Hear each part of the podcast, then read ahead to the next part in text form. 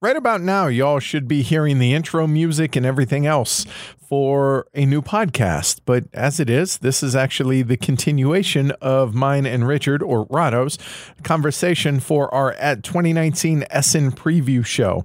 So that said, you are more than welcome to continue listening to this one. But if you have not already heard part one, I would recommend going and checking that out first and then picking things up here. But if you so desire, or if you've already listened to part one, enjoy the rest of the show.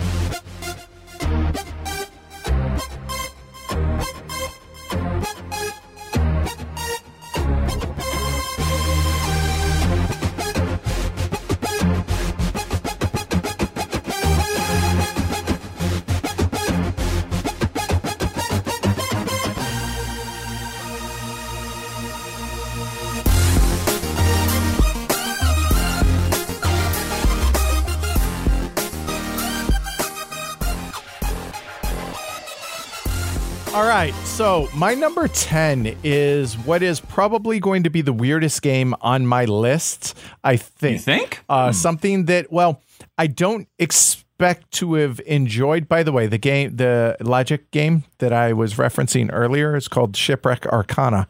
I forgot the name of that, popped into my head. This is going to kind of be along the lines of that. It's just a weird sounding game to me, and that is The King's Dilemma. It is designed by, I'm going to butcher this, so I apologize, Hjalmar Hach and Lorenzo Silva. These guys co designed Dragon Castle, and they have other games, Photosynthesis, uh, let's see, uh, Railroad Ink. So I imagine folks are going to be familiar with the designers. Uh, this is going to be published by Horrible Games. And the premise of this game is unlike anything that I have encountered before. Uh, it's an interactive narrative experience with legacy elements. Mm-hmm. Let me stop there and say how off the beaten path that is compared to something that I would normally like. But there's something about this game that just speaks to me. Features several branching storylines leading to many possible finales and an evolving deck of event cards at its core. And I was like, what? How? So it's sort of a co op in a sense that you're going to draw a card from what's called the dilemma deck each round.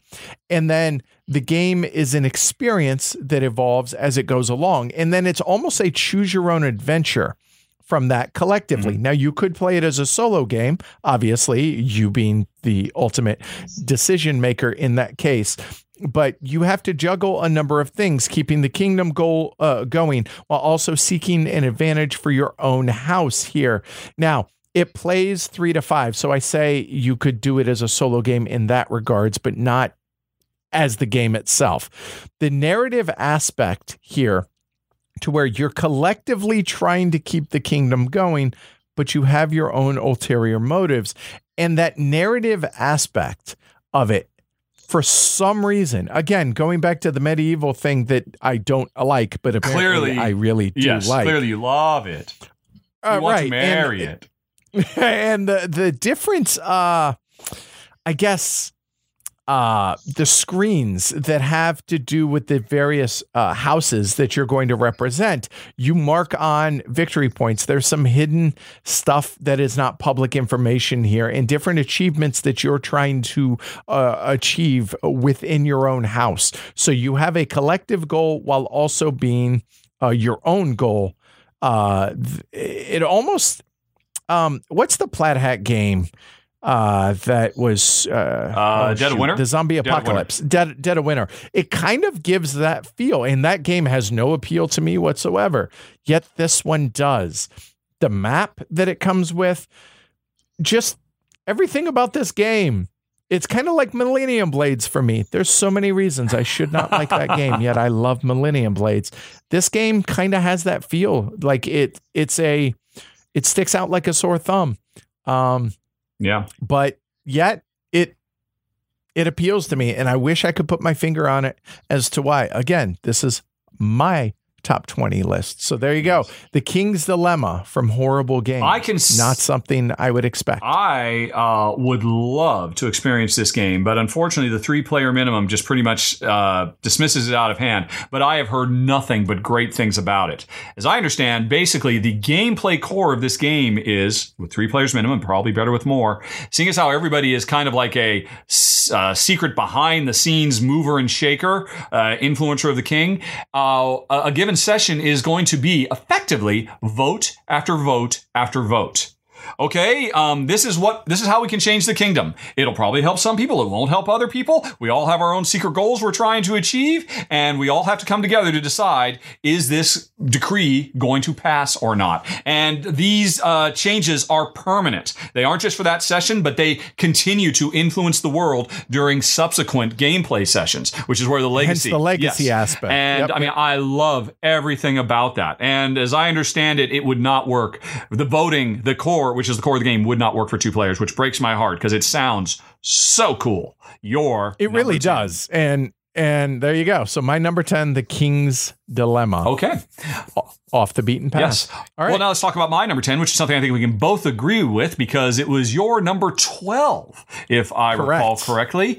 A little old Western Euro style game called Coloma. Now, this is basically kind of a 2.0 uh, reimagining of a game that came out a few years ago called Hangtown from the same designer, Jonny Pac. And when I first covered Hangtown, I thought it was brilliant. And I said at the time that although I had a few problems with it, it was basically captured the feel to me of Race for the Galaxy in uh, in in in the Old West because it is all about everybody trying to build up their own ideal Old West town, all the buildings you can build give you special powers and whatnot, you know, managing resources and all the rest of it. But the fundamental difference is in Race for the Galaxy, every round, everyone's going to choose an action, and what you want to do is figure out what is everybody else going to do so that I can follow them and get bonus actions by kind of drafting off of their coattails um, Hangtown and now, even better, Coloma totally flipped the script on that. And what you're trying to do is figure out what is everybody else going to do? Right. I'm going to do something completely different because in a given round, the more people do a given action, whether it's, you know, gather resources or build up their town or whatever it is, the weaker that action gets, which thematically makes sense. If there's limited amounts of people in town who can help you with whatever your goal is, you want to be the one person who's going to the barber while everybody else is, uh, you know, going down to the saloon. Not that those are actions, but you get the idea. Um, because that means you will have a super powerful move you're the only one doing it, while everybody else has a really weak sauce move. And so this game, round after round after round, is so exciting, intense because you're just, oh, okay, I, I understand. I know what Bob is going to do, and I think I know what Betty's going to do because I can see what her situation is. And therefore, because of that, I will do this other thing. I'll be the only one to do it, and I'll get all, and then everybody does that because everybody kind of saw the same thing and everybody thought, oh, that's the one thing no one's going to do. And then boom, everybody does it. And, and you just get these really fun and unexpected outcomes. But the core of this game is all about reading your opponents and knowing when everybody else is going to zag, that's when I zig. Um, in addition to that, the, the core gameplay of the resource generation and building up your town is very, very satisfying as well. There's several different kind of sub games that are going on, including a kind of mapping out the old west and, uh, uh, you know, panning for gold. Uh, there's a central economy. The more gold that is found, the less that it's worth because it's not rare anymore. So there's a lot of interaction between players, but never mean interaction. It's always about these positive figuring out what other people are doing and using that to my benefit. If somebody else creates an opportunity for, can I take advantage of it? And uh, I played Hangtown and thought it was amazing, but just not very good for two. I can say Coloma works brilliantly now as a two-player game, and I suspect works well at higher player counts too. And it's my number ten uh, most anticipated game of the show, Coloma. And my number twelve. So a few notes on this. First off, I have Hangtown. I've oh, had it for okay. a number of yes. years, but I've yet to play oh, it. no. It, it's in the library. So, matter of time, it will get played. So, it'll be interesting to be able to compare and contrast that. In addition to that, I see, and you know him you know Jonny Pac from Hangtown. Mm-hmm. And even though he obviously designed that game, I know him as the designer of Sierra West, which just came yes. out from Board&Dice at Gen Con. Jonny Pac is and, having a good year this year, definitely. Right. And so that's that was the initial appeal for me uh, with this game was, oh, Sierra West. I enjoyed that. Okay, I want to see what this is about. And the description as you go through it kind of reminds me of some of the aspect that I enjoy most in Glass Road. Mm, oh my gosh, yes, being right. able to piggyback off of other players' actions to where you don't want to be able to, them to be able to do that in a sense that they're able to play more cards by being able to piggyback if they guess what you can yeah. do. And so that playing of players like I know that you know that I know mm-hmm, that you know mm-hmm. type thing I really enjoy that aspect of board games and so being able to have that brought into this game plus the fact that it says it plays 1 to 6 players and now granted uh, the community says it's best at 6 take that with a grain of salt because it's not available yet. So I don't know if that's necessarily going to be the case. But the, that's not a normal play count that you're going to see. Uh, plays 60 to 90 minutes, which also appeals to me. The fact that it's not a super short game. Not that there's anything wrong with those. It's just I when it comes to a lot of these games, I'm looking for meat on the bones. So therefore, yeah, that coupled with the designer of Sierra West and Hangtown, uh, yeah, a lot going yeah. for it. And so it's my number 12. Uh, interested to dig into Coloma in your number 10, yes. good sir. And now let's move on to number nine. What do you got for me? All right. Hey, my next couple are going to be really easy. We're going to talk about it more here in a little bit because this one's going to be higher on Richard's list. So that is my number yeah. nine. It is amazing. We were talking about this earlier. Out of well over a thousand games for us, and and you and I both coming from very different walks of life within the board game geek sphere, for us to have right. these uh, overlaps just means well, these games must be really really special. So we'll talk about your number nine. Let's hope in a minute. Um, well, yes, I, I, I'm confident. My number nine then is Aquatica. And this is another game from Cosmodrome. A little bit ago, we talked about Skytopia. And uh, last year, of course, Cosmodrome hit it big with Smartphone Inc. Uh, Aquatica is a very, very cool game about uh, uh, under the sea nations of you know fish people trying to explore the underwater ocean floor to gather the resources to recruit uh, you know important personages within royalty so that you can score lots of victory points. Now, standard Euro stuff. In fact, I, I I totally understand why a lot of people look at it and say, "Boy, this reminds me a lot of Bruno Cathala's The Abyss." It has a lot. That's exactly what I thought when I saw exactly. it. Exactly, yes. it very very similar presentation. Not that either of these guys invented the fish people under the sea trope. That's been that's been with us for centuries. But um, it's a radically different game, and what really makes the game special has to do with the physical components. Each player has their own little kingdom board, and um, every round there are several cards out on display that uh, you know players can draft one after another, and different types of cards. Ones that are again uh, uh, influential people that give you special powers, but the important ones, the ones you're really seeking, are these landscape tiles. When you end up taking one of those, you know, paying the resources needed to take it, you put it on your own player board. But each player board has slots that these cards slide into, and it creates this kind of mechanical representation of the passage of time because this particular bit of land I've grabbed has the potential to generate all kinds of resources for me. One, I uh, got it but not immediately. I have to kind of harvest these things. And what happens is, as I do actions that allow me, I believe it's literally called sliding, or I forget what the term was, but basically, as I slide a given card that I previously conquered into my board so that more and more of it literally get gobbled up by my physical player board, that means I am consuming all the resources that that thing gives. And what will happen is, over the course of the game, you will have three or four or five different territories that all have the potential to generate different stuff for you. And you'll get into circumstances where, right, okay, I can slide a card. Which one am I going to do? Which one of these landscapes am I going to activate so that I can get uh, resource X, Y, or Z to achieve whatever my other goals are? Because we all have secret objectives and all the rest of it.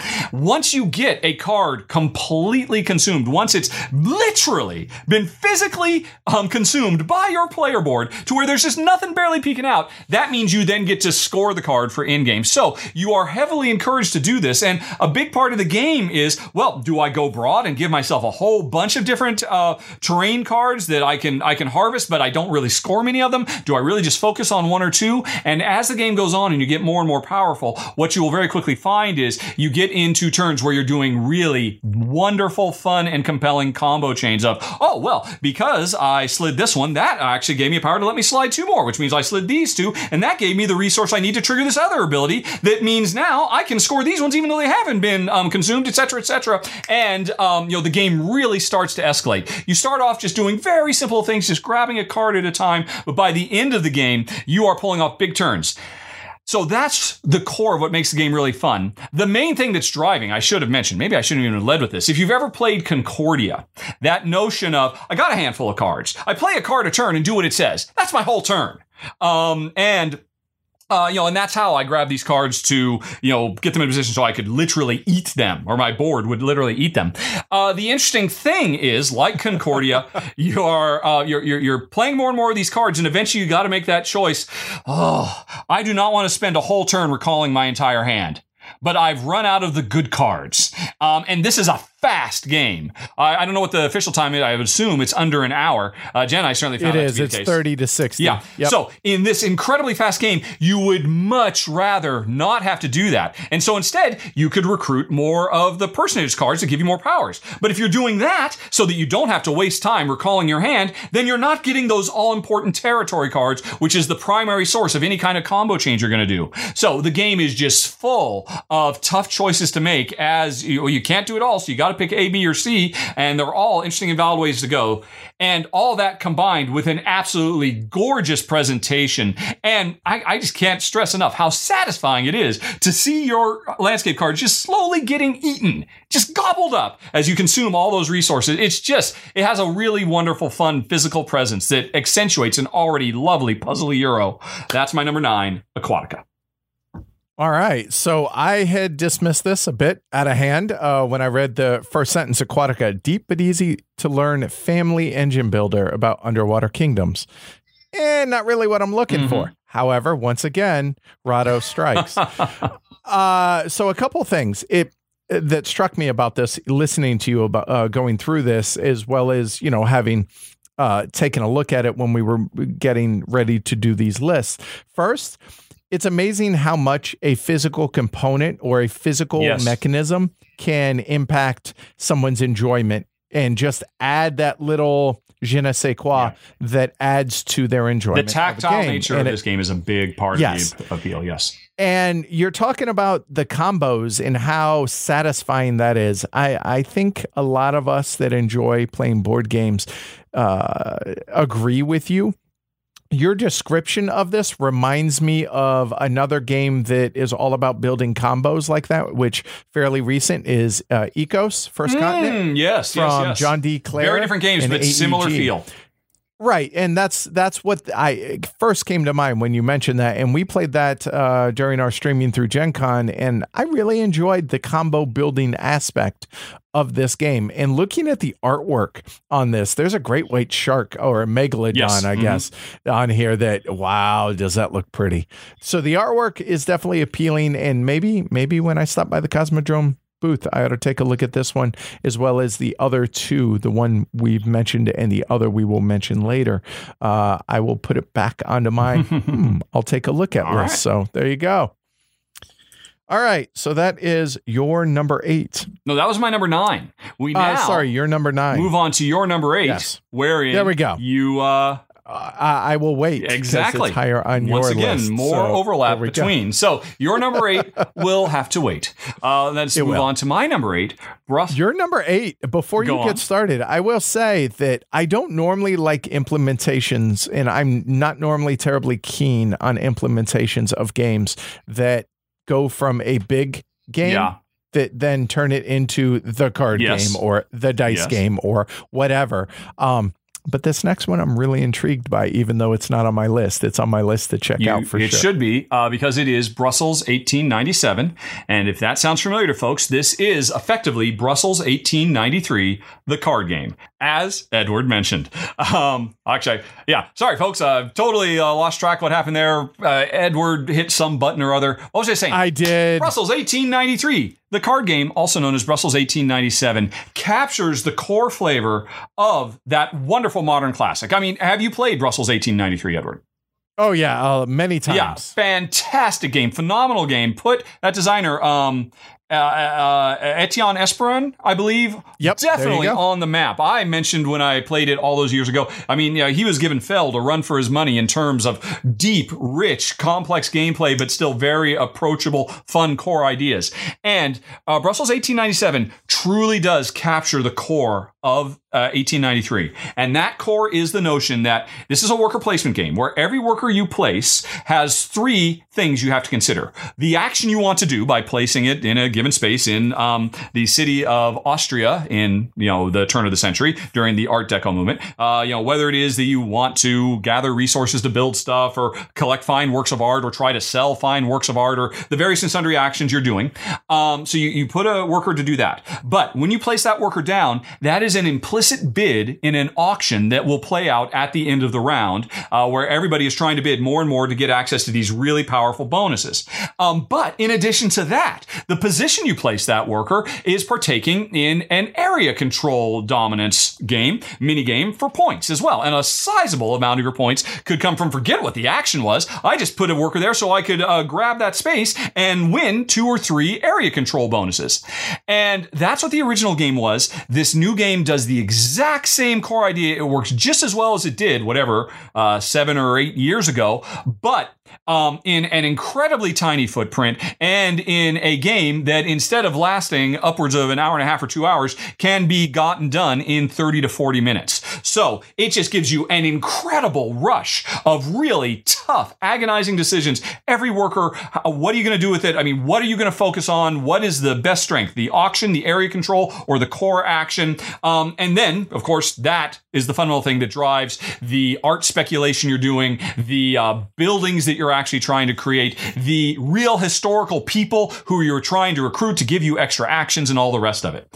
Other fun stuff includes the fact that um, your workers, which are represented by these cards, can get arrested. Uh, and uh, they get thrown in the Hooskow for doing illicit activities, which is to say, working on the stock market and not actually staying true to their artistic assistant roots like they're supposed to. So, you, uh, in addition to everything else, you're also balancing the fact that your worker force is constantly in flux and um, you suddenly don't have that super powerful worker that was really, really good to help you win all the auctions you were going for. Um, but instead, you've gotten somebody else bailed out, and that just fundamentally changes your situation from round to round. I was blown away. It made my top 10 games of the year. Uh, the original Brussels 1893 made my top 10 worker placement games of all time. And I'm going to say, for my uh, for for me and for Jen and what we're looking for, 1897 improves on the original because it cuts away all the fat. There were a lot of things going on in 1893. Um, you know, the, the way the the cost of building goods changed based on that little clock wheel and the uh, the easel you placed that like cut off different areas of the board for worker placement and um, you know the the constant shifting um, wants of the art world. All that stuff's been uh, cleaned up so you can just focus like a laser on the thing that really made the game special. Another thing that's really nice too, unlike the original game where um, the board had a little bit of variety for worker placement from round to round round. Here, the board changes radically from round to round because you build it every round by laying out a bunch of cards to create new worker placement opportunities, uh, which is just much cleaner and more intuitive and elegant than the original game, which had a similar but weird offbeat system with the easel. So, uh, I've already uh, played the prototype. I've done a run through so you can see more about it. But yeah, we were over the moon. Uh, it brought back really good feels to go back to Brussels for 1897 look good. no, no, I'm kidding. I'm kidding. I'm kidding. I, I have not. I have not played this yet. Yeah. Uh, I have not been privy to do so. But I am also a big fan of Brussels 1893 and some of the extraneous things. Not extraneous, but some of the things that this cores down or pairs down, I wonder if I'm going to miss them because I do like those decisions. Yes that the rest of the the actual I don't want to call it the base game, but the game in which inspired this, uh, I don't know if I'm going to miss it. But that said, it carries forward the Art uh, Nouveau, I think, or yes, Art Deco, the, the one, Art one Nouveau styles. era. Yeah. Okay, it carries that style through, so it feels. I don't know that there are many other games that feel just that aesthetic uh, feel like when I when I see Brussels 1893, I know what game it is because it has such a distinct art style. And this carries that forward. And from looking at the pictures and everything that you describe, there's a lot of reasons for me to like this because I too find 1893 such a wonderful uh, uh, worker placement as well as other uh, mechanism game. So it's definitely high on my list. And out of 150 games that I'm going to end up bringing home, only 20 can make this list. So even though it's not on my top 20, it's still very high on my, oh, I'm going to get a copy while I'm there and bring it home to be able to bring it onto our show, as well as I just want to play. Yeah. Yeah. So yeah, Brussels uh, 1897, which I, I imagine it's going to confuse some people. Be like, wait, are you talking about the board game or the card game version of this? I agree. So- I think they would have been much better suited just to call it 1893 the card game, like last year's Carson City the card game, or you know many many other games out there, or really change the name like going from Puerto Rico to San Juan. This kind of Right. I- halfway market just confuses everybody. I don't think it was I, necessary. yeah, I think it's going to do a disservice big picture. I don't think it's a big deal one way or the other. I will say, had they called it Brussels 1893, the card game, I might have overlooked it much Ah, more I see. readily than I would see 1890s. I'm like, ooh, what is this? Is this a C? Oh, it's a card. game. All right, well, let me check into it. Yeah. No, I'm serious. That's exactly how the It's, thought it's process went. Yeah. It's interesting. I would Um, assume so- they probably made that change because, interestingly, it's a totally different publisher. The original one came from uh, Pearl and uh, Z-Man, but uh, they uh, the uh, uh, Etienne Espreman and friends basically started their own publisher to publish Correct. this. Uh, so they are plucky little upstart, and I mean they've, they've got a fantastic little card game. I I, I, I think it's uh, well, I'm excited to hear that uh, you think so highly of it. So, needless to say, like I said, definitely on my list. Yes. So, there you go. That is your number eight, which brings us to um, our XR number seven. number seven, which again, what are the odds that we match up not just the same game? Sure, having the same game on both of our Yeah. lists, okay, that can happen. But having it in the exact same place, that's the second time. It's the second time in this top 20, Yeah. and I believe it's not the last either. It is not. Uh, which is absolutely yeah, crazy. Anyway. And again, you swear you did not peek in my list. This just I, I did not. No, the only now uh, full disclosure, I did on the expansions. oh, okay. Which uh, on on the, on my podcast Yep, we're yep. we're going to be going over. I did take a gander at that, and I did kind of like, well, Rahdo's got that. I can leave that off and throw this extra one on. So there was that, but it did not happen with the main list nor with the uh, demo only list. All right. So there you go. So What long way to say yours and our mine, number, seven. Is The Magnificent. The Magnificent. Uh, designed by Eilif Svensson, uh, Kristian Amundsen Østby, and published by Aporta and Jumping Turtle Games. I know very little about this Oh, game. really? Full disclosure. Okay. I really I I've seen it talked about on social media, which usually not to be total board game hipster guy, but the more people are talking about it, the more mainstream, the more I'm like, eh, I don't know if it's really going to grab me. However, from a mechanism standpoint as well as an aesthetic, there's a whole lot about this that just piques my interest. Uh, so your it's kind of a Tricerian type setting. theme Yes. in it. And i i'm the world's biggest five-year-old when it comes to magic. And i want to be fooled. And as they say magicians are con men. But there's an agreement between the audience and a magician that we are allowing you to con us. We don't mind it. It is not immoral in which to do so. So i've always been fascinated with magic and illusion and all of that. And that's what this theme is all about and outside of that, the only other digging that I have done on this game is the back of the box, Mhm. which is what's pictured on BGG. So I assume that you have more experience. I have played it. Yes. There, well, there. So I kind of buried the lead away. there. I probably. Uh, you did. Go. yes. Uh, in fact, my run through will be going up for it in a couple of days. Uh, it is a dice drafting game which uh, earlier in your podcast we uh, came to a conclusion we both love, and uh, yes. it's a really really good one. The designers you mentioned previously worked together to give us Santa Maria which was one of the best dice drafters in years and an incredibly deep, rich uh, tile laying game, um, just full of really interesting, crunchy decisions. And while this the this is a dice drafter and there is tile laying, it's a very very different experience. Um, we're every round there's a bunch of dice. There are different colors that represent the different facets of your traveling circus that you're trying to run. I forget. I think.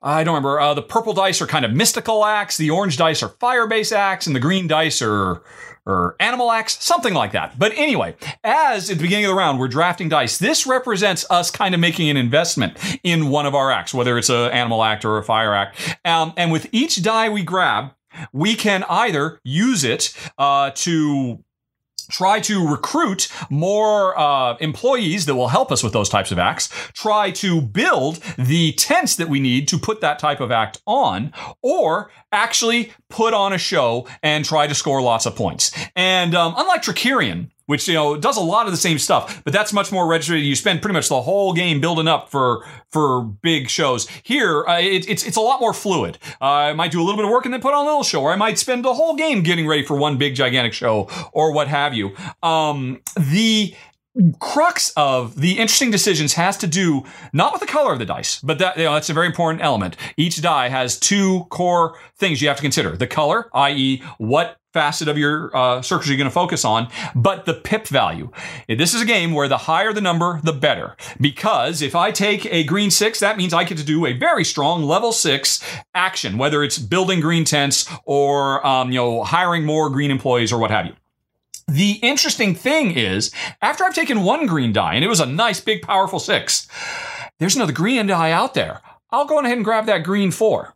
And now it gets added to the previous one, so I get to do a level 10 green action. And then, wow, nice. If I okay. grab a third green die and it's a it's a three, now I'm doing a level 13. So they compound and, and they get stronger and stronger. So the game very strongly incentivizes you, encourages you focus on one thing because you can just build up for super powerful, like level 20 actions that can, I mean, you know, it means you could build up a sizable portion all at once instead of just building little piecemeal things when you're doing like level four or level five actions. Here's the problem though. At the end of the round, like I said, grabbing these dice is kind of like making an investment on the equipment, the personnel, etc. you need. At the end of the round, you got to pay of course. and money is tight. Here's the way the payment system works. Uh, you look at all the dice you collected. Whichever color has the highest total, that's how much money you have to pay. So in that example where I grabbed three green dice and I got all the way up to a big, gigantic level 13 power, that means I got to pay 13 coins. And that's a lot. If on the flip side, I had grabbed uh, a level six green and then a level six uh, orange and a level six purple, hey, my highest value is only six. six bucks. I owe six yeah. bucks. So you are incentivized to dig deep and go huge, but you're also equally incentivized to spread it out and not focus on anything um, so that you can keep costs down. And both approaches are equally valuable and uh, trying to navigate that decision space because while you're trying to make that decision, those dice are disappearing very quickly because there aren't very many dice to draft in the first place. If you can't get the color you want, you can always take one of the crystal dice, which represents, um, you know, kind of a general purpose loan that can be the, it's a wild card. It can go towards any color, but you have to pay right. the full price for every one of those dice. So they add up super fast and can bankrupt you almost immediately. And um, in this game, if you can't pay at the end of the round, you lose progressively more and more and more and more points. This is one of those games where the rules clearly say, hey, you know what? As you're losing points, if it goes below zero, keep going, mister, because uh, you can really dig yourself a Martin Wallace style, very deep hole. If uh, well, if, and as we say, we we're both masochists, so we we both enjoy that aspect. Yep. So there's that. So that's the th- that's the thing that really makes it special. The this economy that's driven through dice drafting. The rest of the game is excellent as well. The Tetris style uh, puzzle laying thing uh, kind of has shades of Barenpark, where oh, I, I want to get all these different tents to fit together because I need the right tents to put on the right types of shows. But if I can cover up certain spots on my player board, that will give me access to more money or points or resources. Um, and it's interesting. It's a very quick game. You only play through three rounds uh, where you're going to draft four dice each time. So you're only taking 12 turns over the course of the entire game. But one of the resources you can get are called trainers, uh, which basically translate into extra bonus actions you can take every turn. There is a public supply of them. There's kind of general purpose ones like change the color of a die you drafted to another color, you know, those kinds of things. Right. But sure. then over the course of the game, you are also collecting your own private little trainer special powers. And so another decision is grab those public ones, grab these private ones. And by the end of the game, even though you're only doing four actions around with all your trainers, you might have six or seven trainers too. So you can pull off really, really big um, well ultimately it's to throw off really gigantic shows where you put on like four or five entertainers all at once all of whom you, you had to juggle so many different um, input outputs to get to there. But when you pull it off it feels fantastic. So i'm going to say I still like Santa Maria. I think it's the better game. It's a bit deeper, richer, crunchier, um, with its uh, extra level of tiling that you have to focus on. But oh man, this is just you know coming right up um, on being almost as great. Uh, both my wife and I, we were totally blown away by it when we got to play it. Uh, you'll see my run through for it uh, very shortly. I, I, I think I think it is a great follow up to Santa Maria, which was one of the best games I played in years. So that's so my number this- seven so that there's this huge buildup you have. Like I'm like, all right, this sounds great, and then you're like, but I think Santa Maria is the better. Uh, Santa Maria. Well, are you not a Santa Maria man? No, no, I enjoyed Santa yeah. Maria just fine, but that's it. Like I think it's fine. I don't think mm. now my next game that we're going to talk about, All right. as far as a dice game, uh, I think is going to trump most any other dice drafting game or dice game out there. That said, well, um, tell me all about it. I'm still really excited because I, I, a as you mentioned, we're both huge fans of dice drafting games, and I like. As we mentioned earlier, chaining combos just feels good. Yes. Whenever you're able to pull these things off, it just feels good. Yeah. The artwork looks beautiful in this. It has a uh, compelling theme to me, mm-hmm. uh, even though it's not just magicians. I understand the circus in general, um, or oh, yeah, I guess traveling circus would be a good way to put yeah. it. Uh, a lot of this is just appeals to me on a whole lot of levels. So I'm I'm really looking forward to it, even if it's not the heaviest game out there. No. And Misnomer, not everything we like is got to be heavy. So there's that. yeah, but your show just called cardboard wouldn't work out that well. I don't. No, a, a real generic at yeah, that point. Exactly. So there you go. That's both of our number sevens. The magnificent. All right. So what you got for six? Which all right, my number six is a game that I do have uh, quite a bit of experience with already, and that is Crystal Palace, uh, designed by Carsten Lauber and published by Feuerland Spiele, as well as going to be coming out here in the U.S. by Capstone Games. So, Crystal Palace kind of caught me off guard a little mm. bit because when I talked to Clay at Capstone Games, he kept telling me about how excited he was for Cooper Island and Maracaibo and all of this. Mm-hmm. And I was like, but dude, Crystal Palace. and so he sent me a copy ahead of Gen Con, and we were able to stream it uh, just after Gen Con ended. And it is not a dice drafting game, but is it is a dice setting game in which you have dice as workers. And unlike a game that you had mentioned earlier in your list, this game has a you can set your dice to whatever yes. values you want, mm-hmm. and then it becomes a worker placement game from there. And there are different buildings out there, and it has to do with the World's Fair in, I'm trying to get the year, it was 18 trying to remember what year uh, 1851 okay. the world's fair in london and these different buildings out there, you are placing your dice as workers to be able to take uh, various actions. It's pretty standard Euro type actions once you get past the dice placement and the dice setting actions or aspect of the game. When you set your dice, you're going to have to pay for your dice to whatever value you end up setting them at. So if you want a whole bunch of sixes and fives and fours, you can do so. You start out with a number of dice. I think it's three or four. So you could spend potentially for every pip, you're spending $1 or one pound.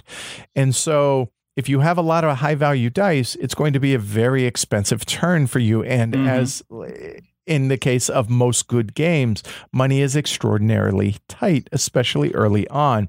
And so, as you choose to uh, have stronger or higher value workers to be able to go out onto uh, these worker placement spaces or these action selection spaces, you're going to pay more money. When you, the reason you want higher value workers is because these spots, some of them have a minimum threshold, like this space must have a minimum 5 mm-hmm. or must have a minimum mm-hmm. three, etc.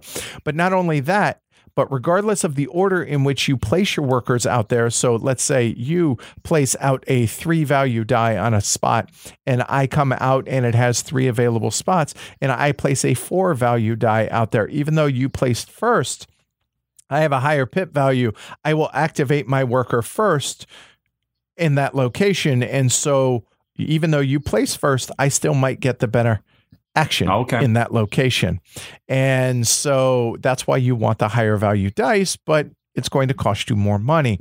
And ultimately, it's to be able to generate various resources to be able to purchase cards, which then these cards will chain together to be able to make combinations to where you're going to get worth more uh, more victory points if certain cards match up. So if you get this card that is looking for this card, you not only get the value of this card and this card, but together they will grant you maybe four extra victory points, et cetera, et cetera and then it becomes standard euro after that. Mm-hmm. So the real hook to this game is that set your workers to whatever value you want, yeah. but also the playing of one another, the playing against your the your the other players at the table from a standpoint of I know what you're going after. And I know you're going to want to go to this space.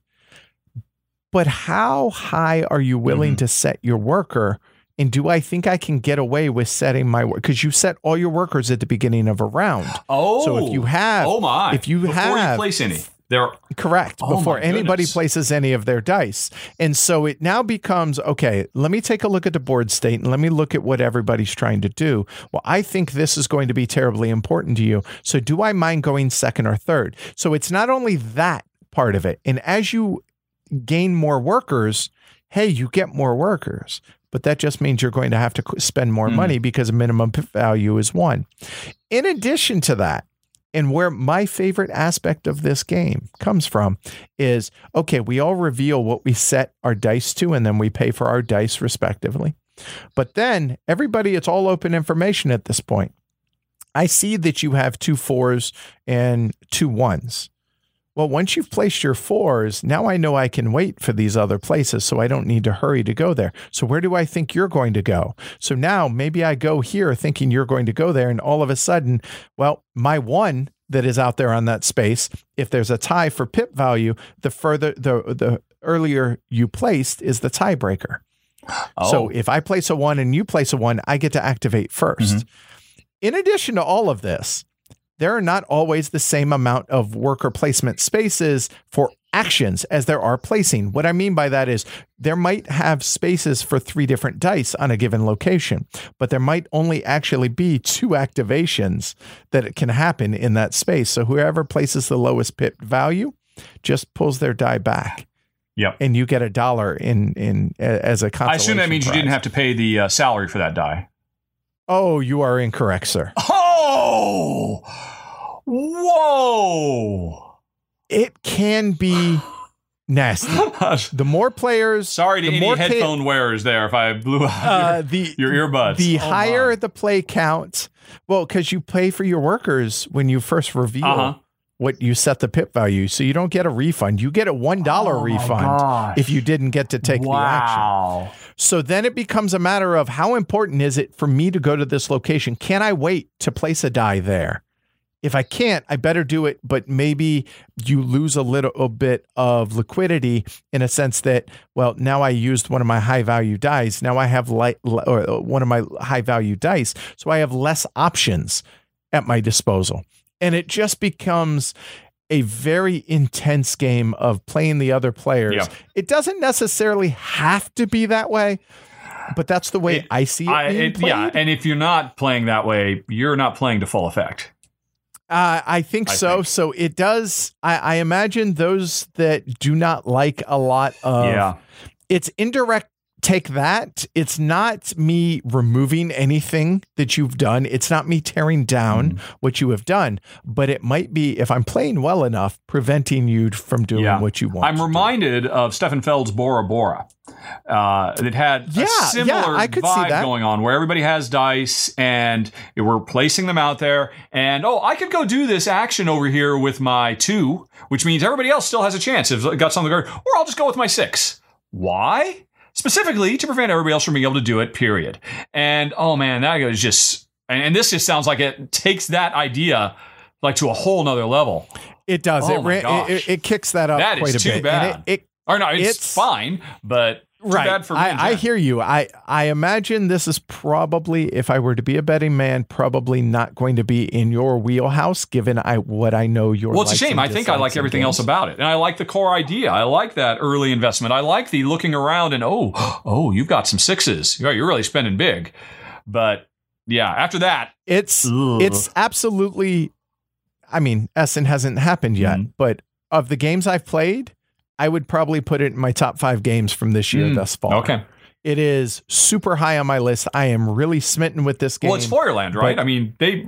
Yeah. When have they failed? When have they put out a bad game? I mean, Terra Mystica, people still kind of like that one. It's uh, right. they got good taste. Oh, more than kind of. Yeah but yeah and so i i this is not going to be for everybody and when we did our live stream of this we had a really interesting roundtable discussion uh, that there were some of us that really like this game uh, that fall on it for the same reasons that I enjoy mm-hmm. it the whole playing the other mm-hmm. players and anticipating what other players are going to do.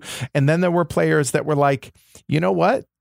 This game can be pretty nasty yeah. if you want to bring it to that degree. And so that turns some people off. But I think being able to show that aspect of it is going to be really important because, like you said, for you, you were super stoked for this, but now maybe less so because of that aspect I, I, of the game. You, uh, you killed it for me. I would say is, try it, but but I do think that it's not going yeah. to be your cup of tea. Uh, coincidentally, yeah, there's a wink, wink. We're coming a little later there. Spoiler alert. All right. Well, cool. That was your number six, correct? Uh, yes, Crystal and Palace. that is uh, Crystal Palace. Yes. There you go. All righty. Well, then let's go on to my number six. And uh, I'm kind of retreading water. I'm doing another quote the card game. It is Masters of Renaissance, Lorenzo Il Magnifico. The card game, which I think has got to be the longest title for anything we've talked about or will talk about today. That is absolutely ridiculous. Yes. All right. Um, but what is it? I don't know. I assume you know Lorenzo. Oh, oh boy, I, I do know it well. I is, I don't know if that's a good or a bad thing. Oh, I cannot stand that game. Wow, really? We'll, we'll, talk about well, well, here. Simply put, Lorenzo Magnifico. Yes. Um, there, if a game has to do one of two things to be a good game, in my opinion, it either has to do something completely innovative and new, mm-hmm.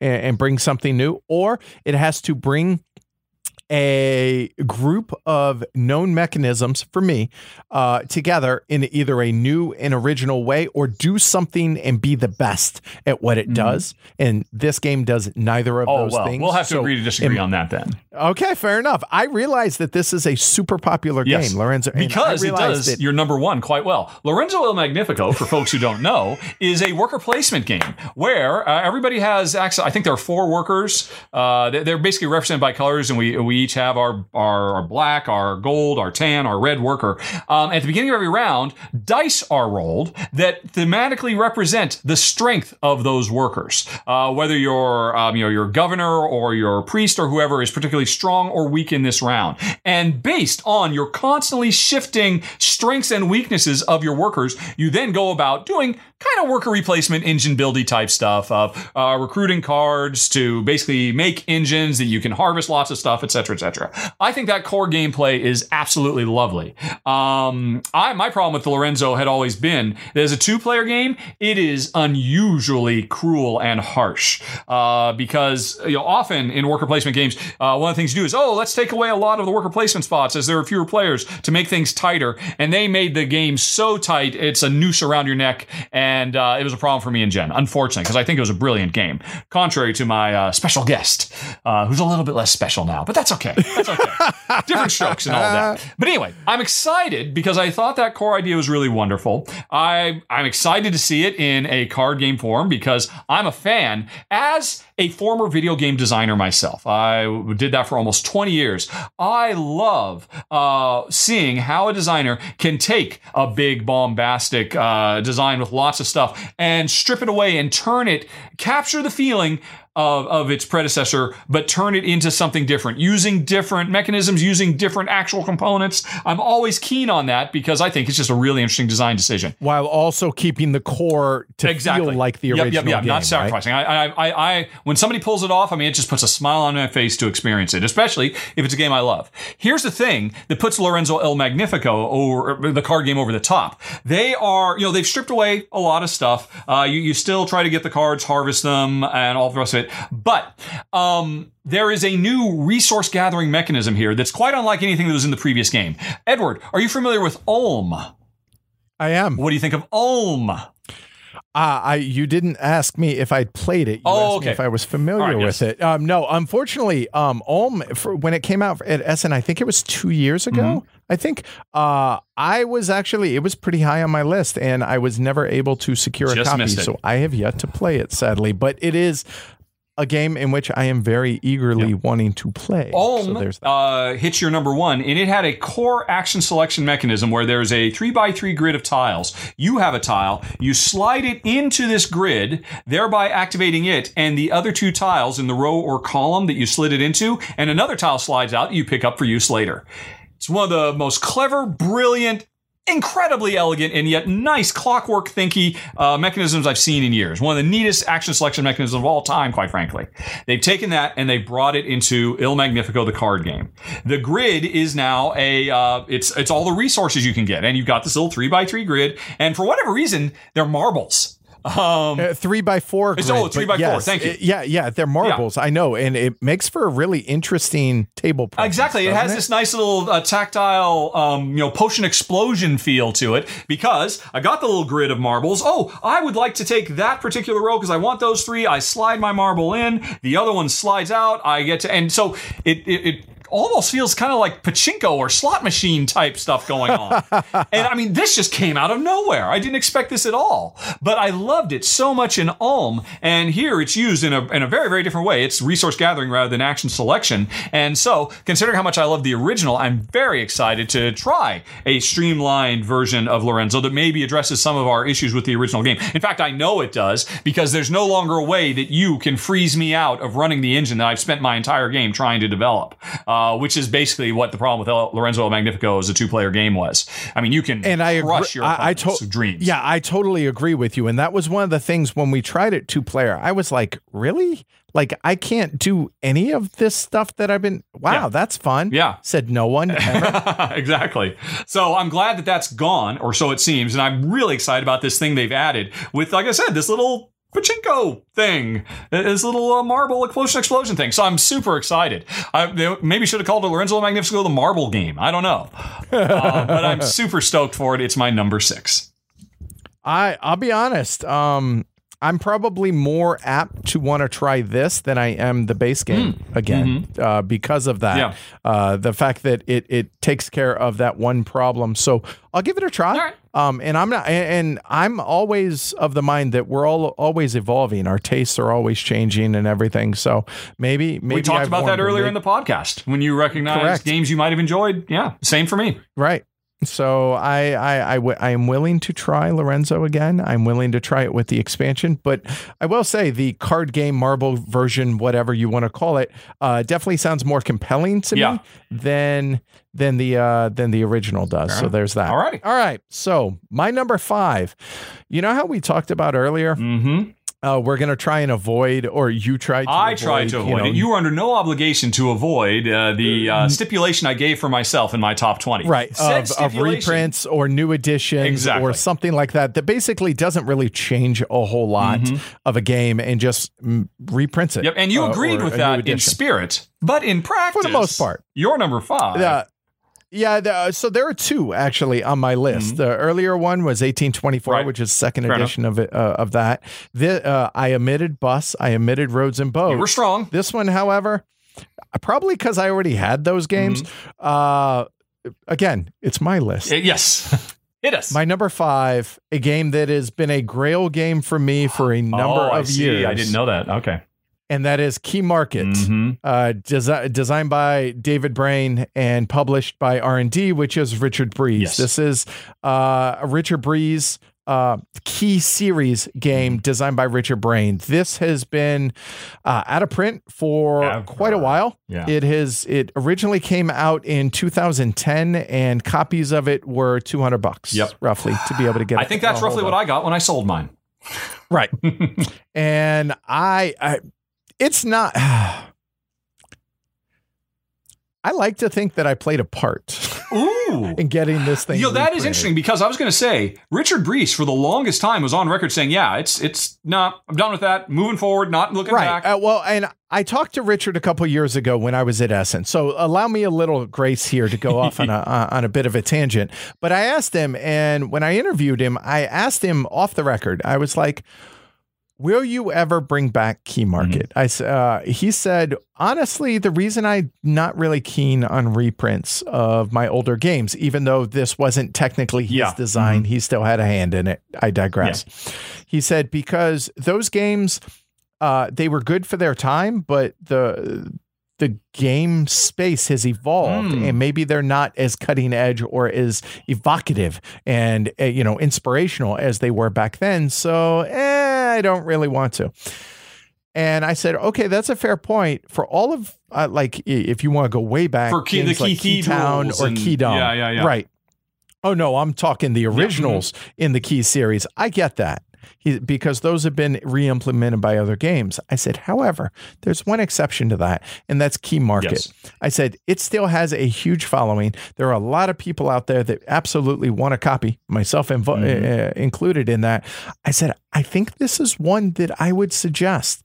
And he said, Well, we'll think about it. so apparently, um, he had mentioned uh, somewhere online that if uh, on BG, or he had mentioned somewhere, and I posted a thread saying, "Hey, on BGG." I said, "Hey, please, Richard, can, please." and he said, "If this gets 500 likes, oh wow." Or 300 or whatever the whatever it was, he says, then I will go ahead and see about bringing it to Kickstarter. Okay. And lo and behold, like that, it's there. Yeah. And so I would like to think that maybe I played a little bit, a small. Did it go on part. Kickstarter though? I don't recall that. It did. Oh, it did. Okay. It did. Okay. I missed um, that. It did back in March. And I'm uh, let's see. So I posted this two years ago. Um, oh, you got the evidence. Uh, yeah, uh, August uh, 2017. It, it's just, it's really interesting. He had posted on BGG that said, okay, if it gets 500 thumbs or up comments, uh, kind of a, fi- uh, uh, a P500, then he would do so. And I posted a link to it, and people went and made it happen. And so now Key Market is out. There you go. And I am it's happened. really, really excited about it coming back. So now all that long story long, that uh, oh the game itself is yeah the actual game. Enough about Edward Uhler, um, industry mover and shaker. Uh, stop, stop with that. I get enough grief. Please stop. Don't. You're not. hey, you helping. brought it up. Pal. You're not helping. Uh, so okay. So Richard originally developed this, uh, designed by David Brain. Full of disclosure, I've only played the game twice mm-hmm. in my entire life, and it was half a dozen years ago or so, to where players uh, have a family of workers. And over the course of two years or a couple rounds, players organize their workers and attempt to turn their uh, resources into an economic system. So it's it's all about uh, getting your workers employed mm-hmm. in guild houses. Mm-hmm. And being able to gather resources, very standardy Euro feel to it. However, the way that your tableau gets built up is dictated by your workers out there and how you place them out on the main board. And there's no other game that I have encountered that does this quite like the way Key Market did it. Yeah. And for me, uh, it just really grabs me and it just the it's unique. There's nothing else out there that I have found that plays quite like Key Market has played, and I'm really excited about it I'm being replayed. Very happy So for a you go. lot of people. You're right. I mean, it's uh, it, it it it is just as fresh uh, today as it whenever it came out in 2010. I Nine don't years think it's ago. dated Yeah. at all. Really, Right. really sharp, totally unique game. Um, I, I only got rid of it because, well, I felt bad because I was never going to get to play it very much because of my circumstances, and there were people out there who wanted it, and I wanted money. So, I mean, I, I, I, don't blame you. no. Yeah, Same reason I got rid of my Puerto Rico anniversary edition too, as as heartbreaking as that was. Um, but sometimes, you know, got to have that money. Uh, but anyway, yeah, I'm, I'm super excited it's back, and I guess we all owe a uh, debt Yeah, of stop. gratitude. Stop. Everybody, wherever you I are played watching a this small video, part. All right. Yep, yep. Well, yeah, I know. So anyway, You- you my number for the five. There were 500 Uh, heroes that's out it. there. A hundred percent. That is the Oh, case. or- I just brought it to more people's attention. Yeah. I posted it on Twitter and said, "Hey, from a selfish standpoint, I want a copy of this game, and I don't want to pay two hundred bucks. Yep. Um, can we make this happen?" So there you go. Well- so collectively, we as a community Yes. made this happen. And So well ironically, just to done, add to that, I have met Richard in the past too, and I have mentioned to him, dude, what the f? Where is Key Market? And he said, he said basically the same thing, and, until I tried, replied, okay, and just went on my merry way. You, sir, See, and went the I, extra I'm not. I I'm a bulldog when it comes to that stuff. I'm like, if you give me an out, if you give me a way to make to help make something happen, I'm going to because I really want this, and I think it's a. I like you said, it's a fresh game that still feels fresh in 2019, Mm-hmm. and so this should be available to more people, and I'm excited for it being the case, right. not just Number me. five. So my number five key market. market. There you go. All right, my number five uh, was your number. Uh, I'm looking. Number eight, I believe. Yes, because we just skipped it over. Uh, is uh, part of the ongoing Tony Tony Boydell Renaissance we are all living through.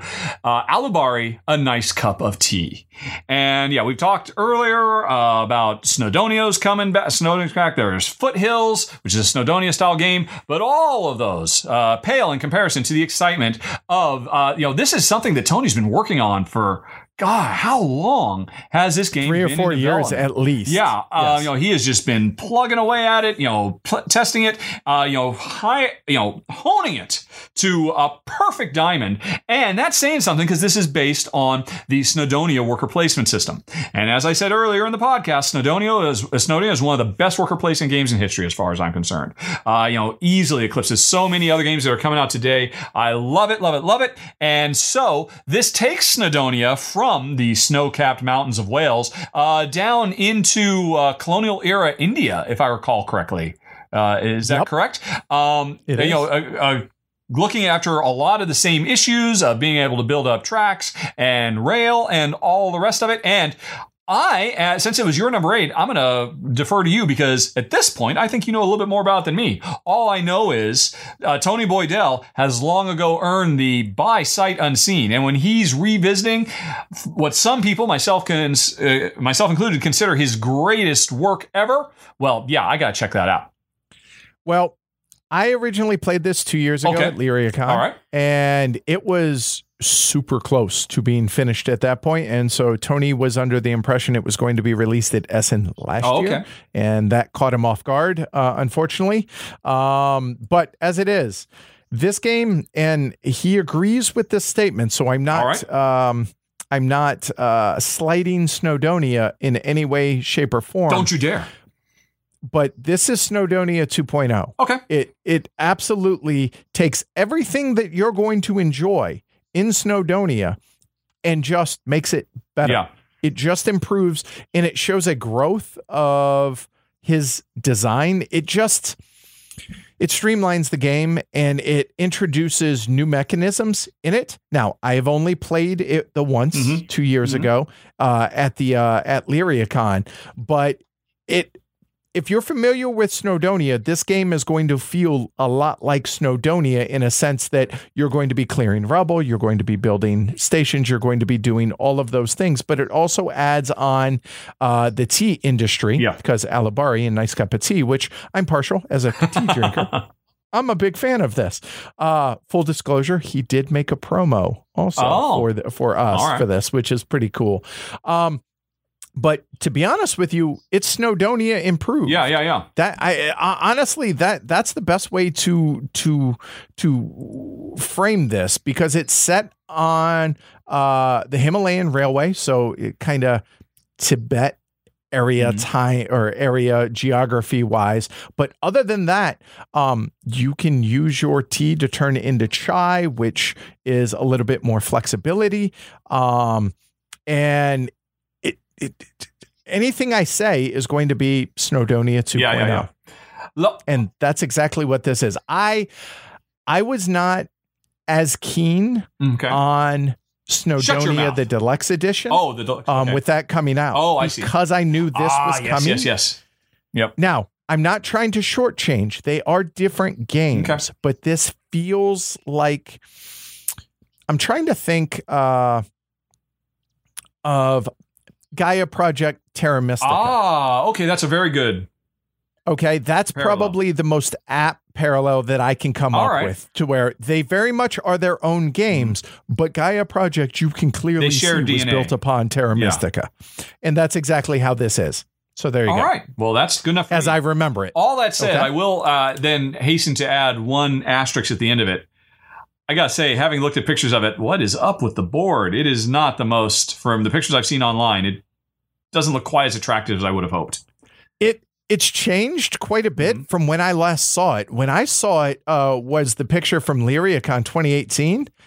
It looked, I would argue, better. Yeah. Back then, mm-hmm. um, I, I I don't know why the the the it looks it looks a little whimsical to me. It looks almost yeah, a little there, and ladders, yeah. quite frankly. It does, and I don't think that's going to help. Yeah uh, the aesthetic. I, mean, I won't cast aspersions because maybe it. I mean, maybe it's just something that doesn't translate well in pictures, and you really have to have it in front of you, and it just kind of catches you up, or maybe it's somehow thematically appropriate. I, I, but I was really surprised when I finally saw pictures of it. But still, it does not dampen my enthusiasm, which is why it's still my number five, and your number eight.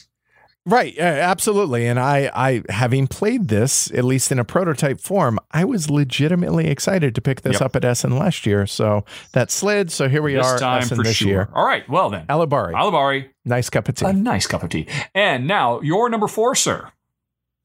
Which is a game that, uh, if you listened to the podcast earlier, uh, you heard me mention how this game I was excited to play more of it, which is pretty rare. Mm-hmm. And the fact that uh, we, you and I, and given what we do with the shows, we don't get a whole lot of chance to play games for fun. Mm-hmm.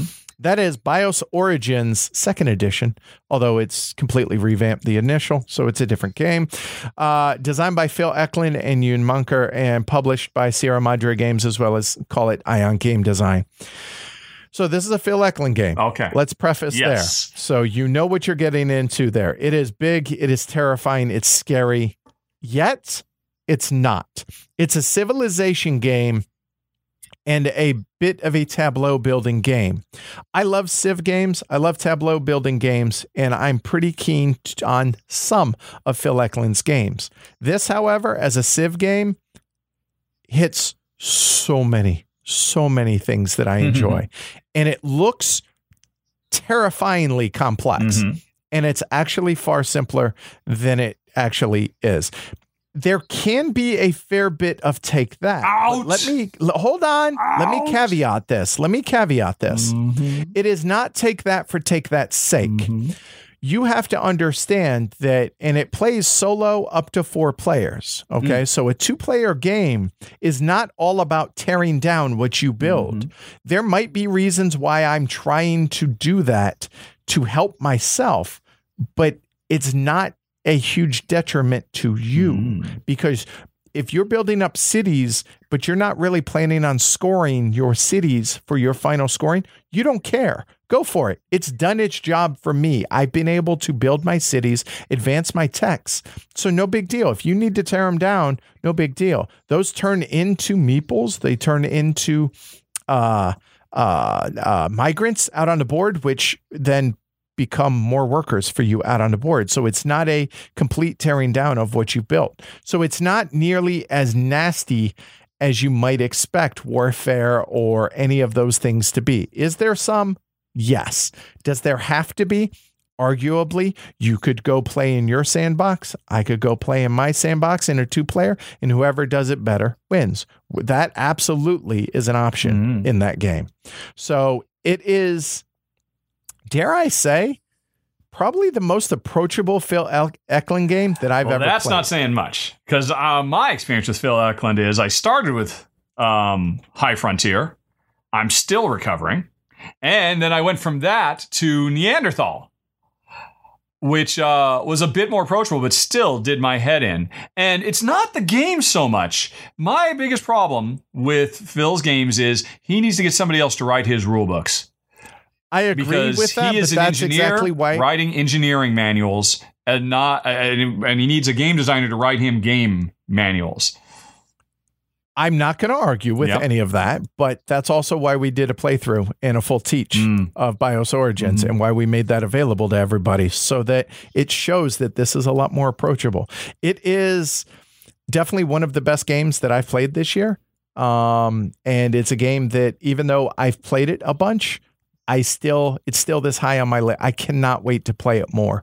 Um, it is one of the two or three best, if not the best, civilization game I've played. Okay. And I'm excited to play it more. I realize that it's probably not going to be high on yours or your viewers' uh, list, but yeah, BIOS Origins is well, fantastic. maybe you con- convert a few folks. But uh, after that heavyweight, let's uh, take it down a notch to my number four, which is uh, Steamopolis. And I have to say, I'm not going to have much to say about this game. There's very little information about it. It is a worker placement game, um, and it is an engine building game, and it is a steampunk game, as evidenced by the title. Uh, here's why it's on my list. It is from uh, your double check in Gerhard Hecht the designer, who yep. is the designer behind the absolutely bonkers amazing Kashgar Merchants of the Silk Road, uh, which is one of, as far as I'm concerned, one of the best engine building games of all time. It's an absolutely brilliant design, where effectively it's a deck building game where you're building three separate independent decks that try to work uh, and synchronize uh, to be able to feed each other. Um, and while he's done a couple other little games, this is his first big production since then. And uh, uh, follow on to Kashgar. I don't care what it looks like. I don't care who it's from. I must has it, precious. And so uh, Steamopolis is on my list. Although uh, it does give me the opportunity to mention a couple of other games. I almost didn't put it on the list because, as I understand it, it is only available at Essen Spiel auf Deutsch in the German language version, and that is kind of heartbreaking. Maybe it's going to be language independent. Maybe it's not. But you know, there were a few other games I could have put on on this list as well, uh, specifically Marco Polo 2 um, and uh, oh, what's it? Uh, the Liberation of Rietberg, which is also from Gerhard Hecht and is set in the Legends of Andor fantasy universe. And I would like to check all these out, but they are only German version. So I ultimately kept them off, but I couldn't do that for Steamopolis. I must have it, even if that means I've got to find somebody to translate the German rulebook for me.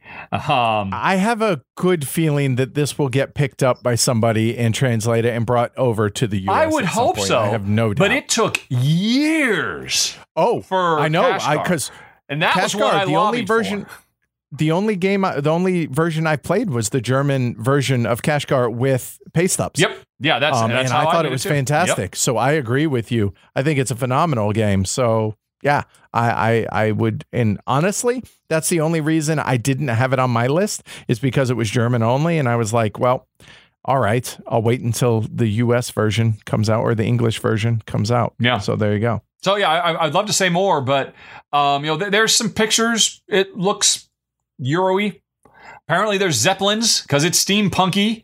Uh, but I, I, honestly, I don't know. I don't care. Gerhard Hecht, uh, you know, it's one of the best games to have come out in the last five years, as far as I'm concerned. Kashgar is so brilliant. So let's see his sophomore effort with Steamopolis.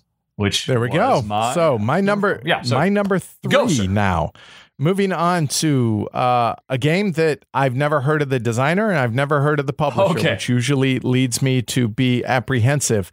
However, um, it has a number of comments on BGG and it's super highly ra- uh, thought of. Okay. And that is Era of Tribes. Uh, it is. Uh, it says it plays 60 to 180 minutes, three and a half on the weight scale. Uh, one to four player. Uh, worker civ civilization worker placement game. That honestly, the board itself looks super compelling. So I was. I can be such a huge ooh shiny uh, guy for a guy who doesn't like or doesn't care. I enjoy winsome games, so I don't care. Uh, art art necessarily it's only going to help usually i don't necessarily get drawn in by pretty art mm-hmm. i don't uh, mechanisms uh, more so than anything but if you were to go onto BGG and you look at the first picture that isn't the front of the box, it has this really compelling looking board on it. And then there's this hex thing on the left hand side that I'm like, what is that? that looks amazing. I am super I'm looking at it super now. interested in this. Uh, to where I mean, ultimately it's a victory point generating worker placement euro that has a civilization theme. Yep. Good enough. Yep. Especially since point, it's in your favorite theme, I think we've established in this podcast, medieval Europe. For uh, folks joining late, uh, he spent a good portion of the first half of the podcast saying, "You know, I'm normally not a fan of this, but I think this is his 15th out of 20 uh, medieval game." I, I, you know, I can't argue with that. um, uh, but and that's it. And for honestly, I mentioned earlier that Essen to me is Christmas. This is the sure. most exciting convention of the year. It's the most exciting thing, the the event, I think, because this is what the majority of the games in which we're going to feature on the show that it, it excite me come out. So I intentionally do not dig super deep into a lot of these games yeah. because of the fact that I want to be surprised. And I saw enough from Era Tribes on this to where I was like, oh my. That volcano thing is intriguing. I I am I am in and it looks amazing. Kind of like you with Steamopolis. Yep, yep, yep, I was like, this was our. I must have um, the shiny. Yeah grabbing stuff in the so dark there you go. section. Era of Tribes. All right, number three. Uh, my number. My three. number three. I know very well. It is probably the game I've played most over the last couple of years by a long shot. Uh, Tapestry. I think uh, people may have heard of this in passing. I think so, probably. Yep. And uh, while people are saying, "Hey, wait a minute! I thought you were going to skip stuff that was from your Gen Con preview," Tapestry was not in my Gen Con preview because it has come out in between now and then. And otherwise, I'm sticking to the hey, if it's on the list, I'm going to do it. And fair uh, enough. Yeah, and it, it is a phenomenal game. I absolutely love it. It currently sits and my number 24 highest ranked game of all time, and that's out wow. of you know uh, hundreds of games that I've ranked. So it's certainly in my top the highest percentile. And uh, yeah, I still love it. I would love to be playing it right now instead of talking to this guy. Um, I know uh, it. You know, now that it's gotten into more and more hands, I think the overwhelming majority response is yes, it's fantastic. We see why everybody was excited, but there is a very vocal contingent of this game is crap because it's too random and too unbalanced. Um, I'm curious. I'm sure you played it, Edward. Where do you fall? No, do what? not make that assumption. What? I have not played Tapestry at all. Now, I've heard, mm-hmm. and I've heard, uh, let's face it, Stonemaier Games does a marvelous job of marketing their games and producing their games. And uh, with that comes a huge amount of hype. Yes. Which, whenever you get a huge amount of hype, inevitably there is a Backlash. sizable pushback yes. from that. Um, I think that I do a pretty good job of staying I mean, I'm aware of all of that, but trying to make my own decision on a game. So I've heard a lot of positives. I've heard some negatives. Um, what I've heard and I'm going to guess that this is probably where I would fall on this that if you like Stonemaier games, Tapestry is going yep. to be a game that you are absolutely going to enjoy. If you don't like uh, the types of games that Stonemaier Games puts out, this is probably not going to change your mind. Um, I would say that's yeah, probably uh, a safe summary.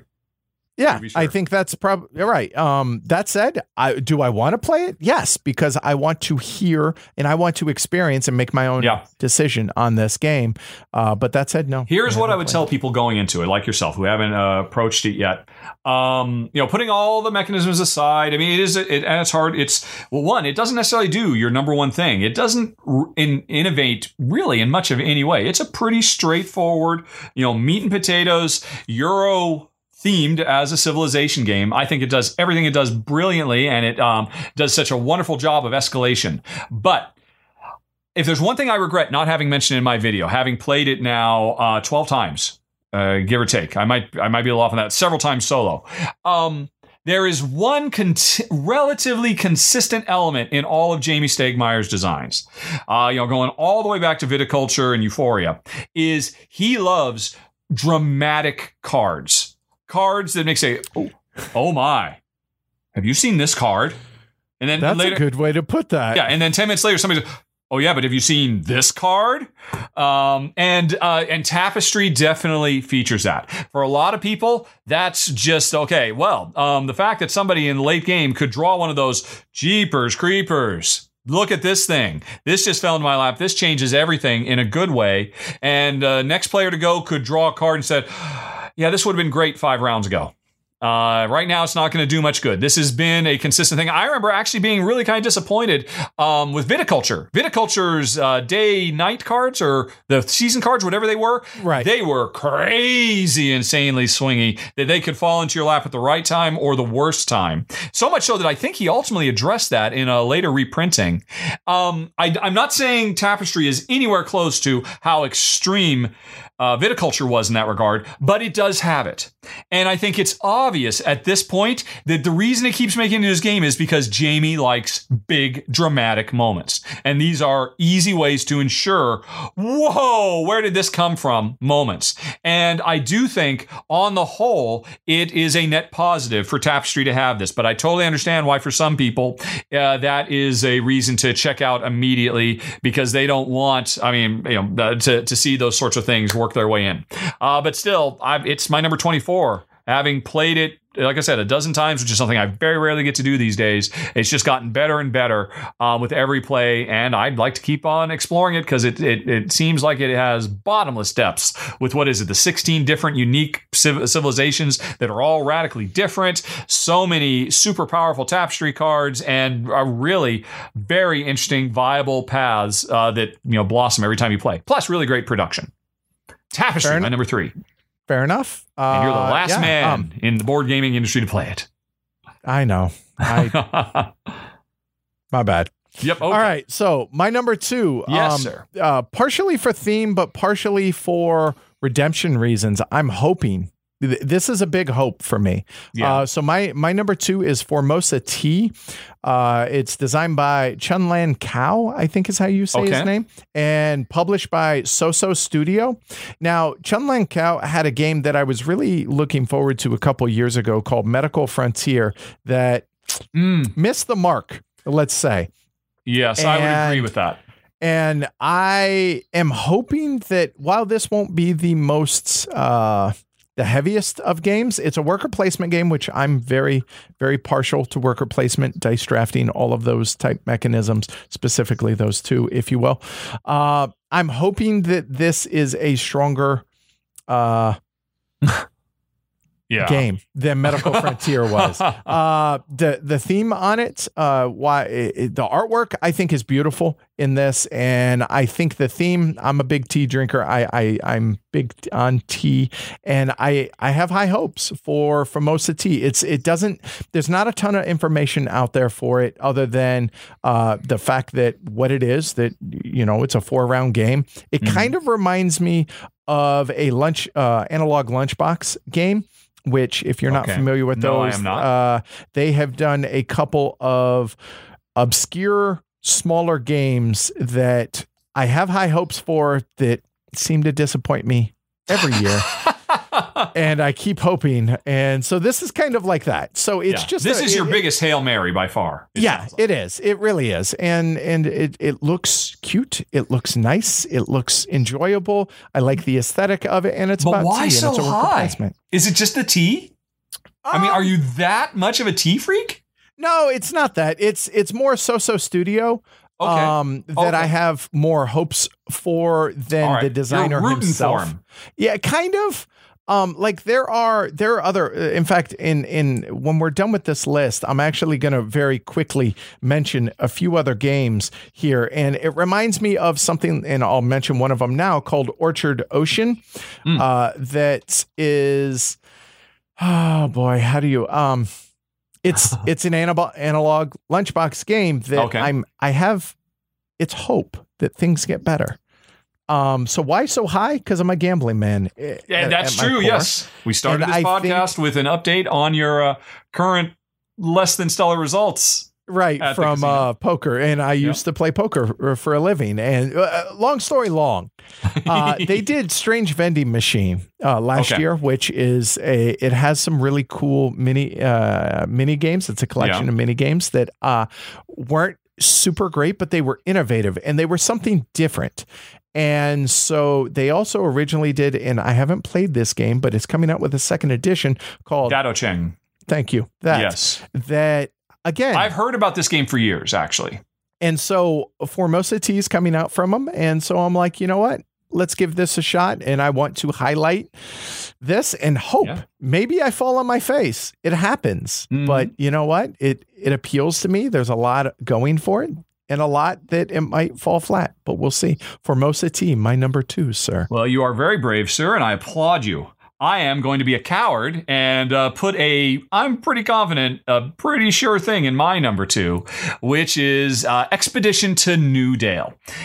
Now, at this point, uh, Alexander Pfister, the designer, he is fast approaching like my number two spot, right behind um, Stefan Feld, who is my favorite designer of all time, as longtime fans of my show know, and now fans of your podcast know. And uh, yeah, Alexander Pfister, he just came out of nowhere just a few years ago, and he has just torn it up. Everything mm-hmm. he has done has uh, been, at the very least, even at his worst, has definitely been worthy of play and evaluation. I mean, he has not put out a clunker uh, as near as I can tell. Even ones that don't resonate for me, like uh, what was it, the Broom Service, right? Uh, or yeah. for me, Blackout Hong Kong, which was well, so yeah, Blackout Hong Kong. Interestingly, was a, a a black eye for him last year because it um you know it kind of interrupted his his his uh you know his pretty much unbroken track you know with uh what's it uh uh, Great Western Great Trail, Western Trail. and yep. uh, Mombasa, and uh, yeah, and, and, and and lots of really cool, powerful little games, Port Royal, and Oh My Goods, and whatnot. Uh, for the record, I thought uh, Blackout Hong Kong got really the short end of the stick for no good reason. I thought it was a fantastic game. In fact, it's my number one game of last year, uh, and I, we could on another day talk about what your issues were. Um, but he's back, baby. Um, and the interesting thing about this is there has been a a uh, a thread through a lot of his work where while he is making either light or medium to heavy euros uh, that are all about you know economic simulations of resource manipulations to score points in various and sundry ways in different settings one thing he keeps coming back to is narrative you know, actually having, um, you know, some kind of story structure that drives the game.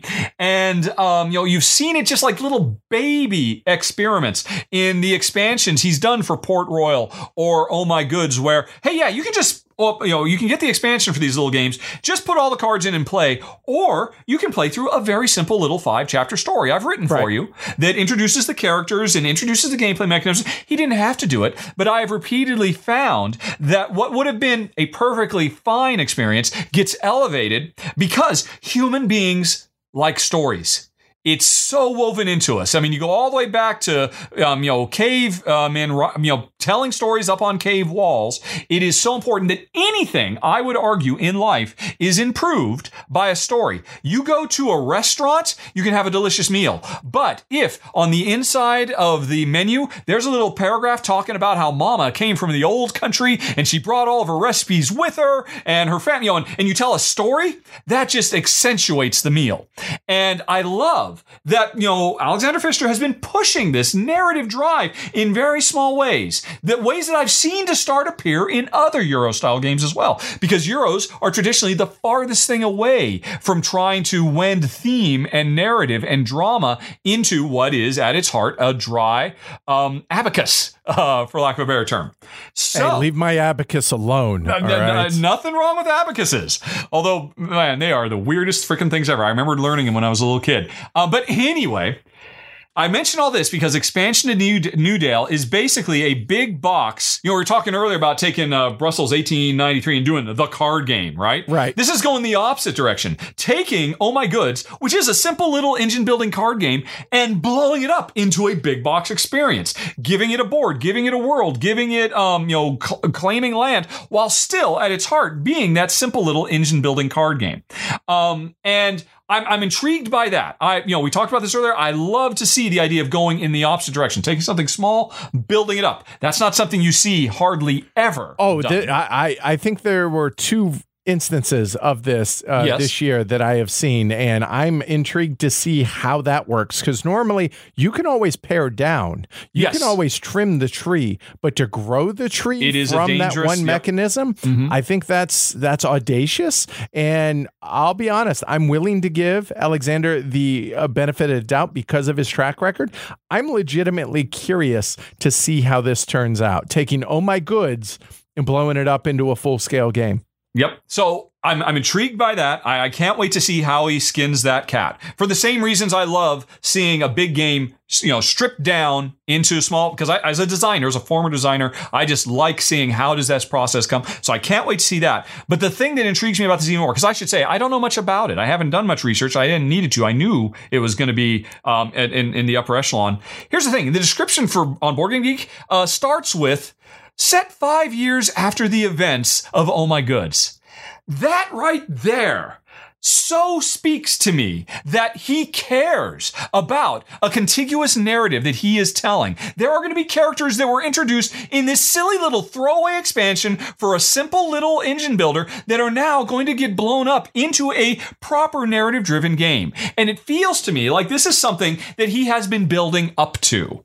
That, um, you know, he's been experimenting and toying. Another designer I can think of that really experiments with different ways to meld story and narrative into Euros is is uh, Ryan Laukat, and I yep. absolutely love every time Ryan, um, you know, said, "Okay, well, am I a game designer or am I a narrative writer? I don't know. You figure it out." I, I love that he keeps pushing those boundaries, and I cannot wait to see what Alexander Pfister does after taking all these little baby steps. Is this going to be a big blossoming explosion where he truly writes his? Uh, his Citizen Kane, um, magnum opus. Yeah, yes. yeah, yeah. His, uh, you know, his uh, I'm trying to think of famous works of literature. All I can think of is sometimes a great notion in other works by Ken Kesey, um, or Catch Twenty Two. His uh, crime and um, and punishment. You know, his uh, War and Peace. There thank you, you thank right. you. His War and Peace. Yes, I, is that going to be what this is? I'm excited to find out, which is why it's at my number two, the expedition to Newdale. I'm I'm looking forward to it, uh, but I'm apprehensive because, like I said, going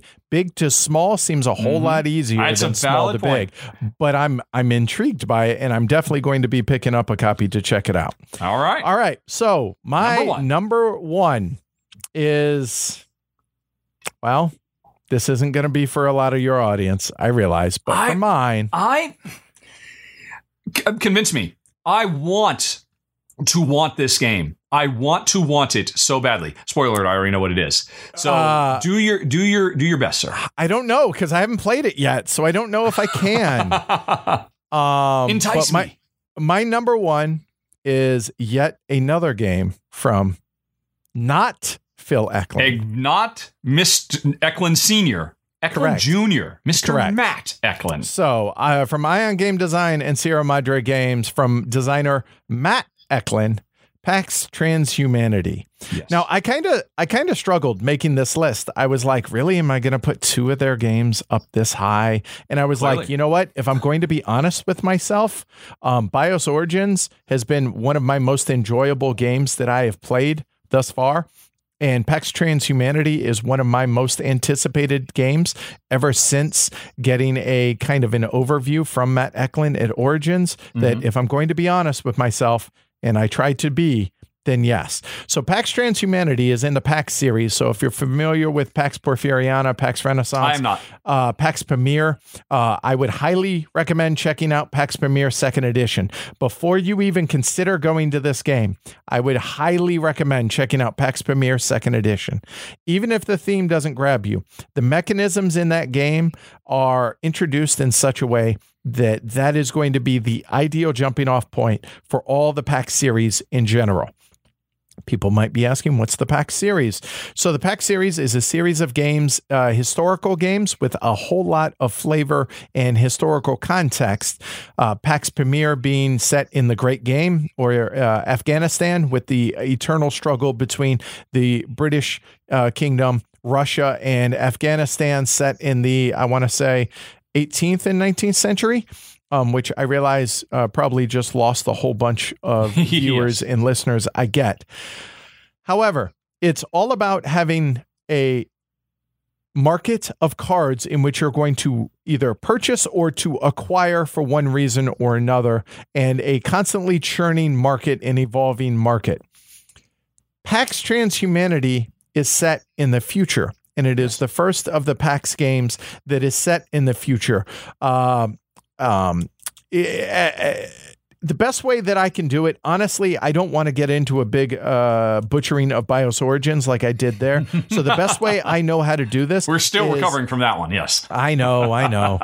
is Matt Eklund is nothing like his father in exactly. a sense that he is a attorney uh, in in the Southwest, and he is very articulate. As opposed to Phil Eklund, who is a legitimate rocket scientist, right? Yeah, he like worked either at JPL or for NASA. Uh, yeah. retired and now lives uh, overseas. Um, Phil is incredibly intelligent and incredibly smart. However, his, the way he presents games is going to be a lot different than the way Matt Eklund does. And mm. Matt Eklund, um, he had a huge hand in designing a handful of the Pax uh, uncredited. Uh, mm.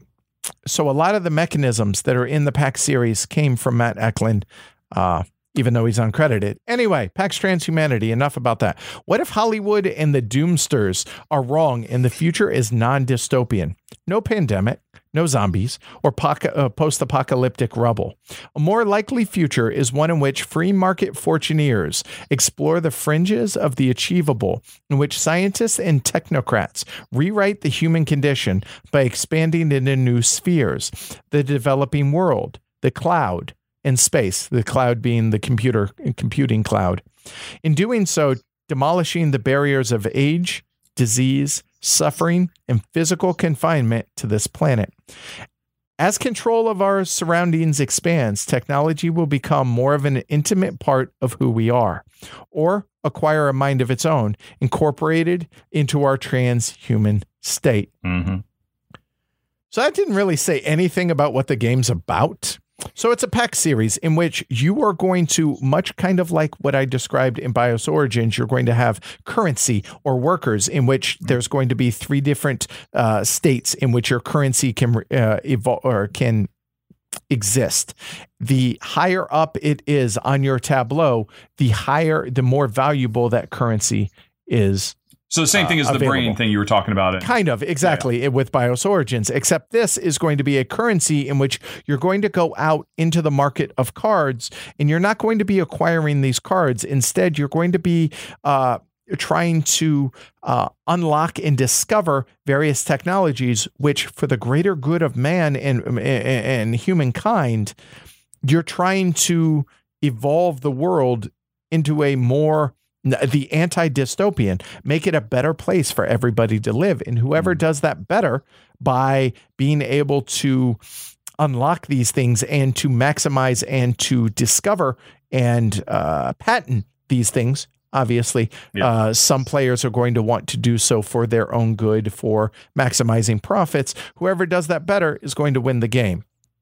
And it is not going to be the easiest jumping off point for the pack series, but I think it is going to have the most appealing theme to people yes. because it's a positive theme as opposed to uh, you know, uh, like a lot of these games, this dystopian mm-hmm. future. And it, it, there are not a lot of games out there that put a very positive spin on the future of humanity. And yes. this game does that. And it does so in a very intelligent yet uh, evocative Thoughtful way and well researched way. Yes. Because if there's anything that the Eklunds are known for, it is scientific verisimilitude in their games. And this is does not take a political stance one way or the other, saying right, wrong, or otherwise, that maybe Phil has taken on some of his other uh, mm-hmm. games in the in the past. This being a Matt Eklund game. Yes. Um, this definitely has a different feel to it. It's going to feel like a PAX game, but it, it, from his description and my going through the rules and setting the game up, even though I haven't played it yet, um, yeah, this seems like a very fresh take on the PAX series and it sounds like a real positive spin on things. And I'm yep. just super, super excited to get this to the table. Well, I should say that is why I'm so intrigued by this too. Uh, you know, that kind of we it, the future doesn't have to be dim or dark. I mean, you know, uh, technocratic solutions to problems are. Uh, you know, in our future as a species, and a game that embraces that and represents what we as a people will ultimately embrace. I mean, hey, don't want to get too political, but I'm an Andrew Yang supporter. It's an early version of that, trying to push these particular agendas forward. And so, an entire game devoted to that, which I know is not just a flight of fancy, but based on previous Eklund games, means it's super well researched. Um, you know, it's uh, enriching in it of itself. I mean, when I did Neanderthal, and it didn't work out for us because it was way too mean and the co-op was terrible and oh my god the rules were just the worst etc etc but in spite of all that i was so happy to have experienced because it was so expansive and eye-opening. Um, you know and and seeing these ideas translated into gameplay mechanisms that were a good solid well-designed game just not one for us was super intriguing. So when i heard about this uh, because it's totally in my wheelhouse i was so intrigued by it. So i'm glad to hear you say you have now set the game up and read the rules Yes. How Eklundy are those rules? Are, are you on, on a 1 to 10 Eklund scale? Where um, you know the original first edition High Frontier is a 10. Um, you know what, what, what where are you going to put that? That's that's my barrier to entry. Much I would say lower than higher, okay? Okay. With the caveat that if you read through the bio, so okay, having come from BIOS Origins, right? Yes. Because so I, having a framework to work with. There you go. So this new kind of layout for the rules, this game follows much like BIOS Origins. So having okay. been fresh off of BIOS Origins, all of this seemed very familiar to me and seemed a lot more approachable than it would have. That like PAX Emancipation terrified me the rule book in mm-hmm. that and mm-hmm. being able to get through some of this. And PAX, uh, uh, some of those in, in, in the past have been difficult to parse, I think is a good way to put it. However, BIOS Origins, I was able to learn from the rule book with minimal questions mm-hmm. to fill in Yoon, which I think is a credit. Is it still intimidating? Is it is it still written in less than perfect if you're coming from a Euro background, yes, that is the case. However, I think it's completely approachable and I think it's completely reasonable to be able to learn straight from the rule book. Yeah. On the plus side, like I said, we have our teach and playthrough of BIOS Origins already out there. I'm going to be doing the same for PAX Transhumanity after Essen. I think that's going to help lower the barrier to entry considerably. Sure, sure. Um, but overall, even if you were to sit down uh, to read the rule book, I think it's completely reasonable. So I would put it at a four on that scale. That is interesting to me. Sorry, we're going off into the weeds. Now we're just doing um, the uh, heavy cardboard uh, rules appreciation show.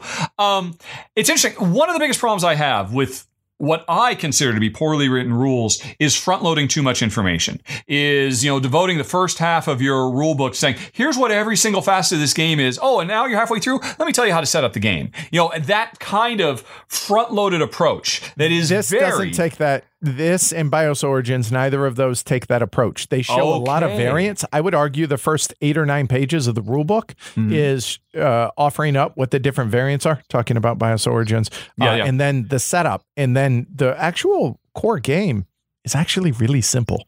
Um, yeah. It's when you add in the advanced rules is when it gets heavy, hmm.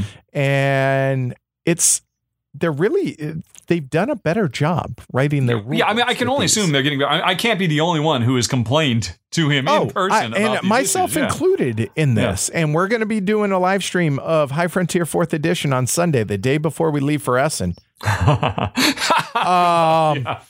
but that said, that actually is going to be uh, a lot more approachable than it was back in the day. So things are evolving, things are getting better. Um, but I don't want that to be a impediment to people trying out these really deep, immersive, eye-opening games. And I yeah. think PAX Transhumanity has the potential to be the best of the Pax. Do I know? No, but does it have the potential? I hope. So one we'll would see. hope so. One would hope it builds upon the strengths of what came before. There you go. And, so that yeah, is, and, and, I so want to experience that game. I, I you know, I, I, I look back with equal parts elation and shuddering at trying to wrestle his previous the two times I've tried. Once bitten, twice shy.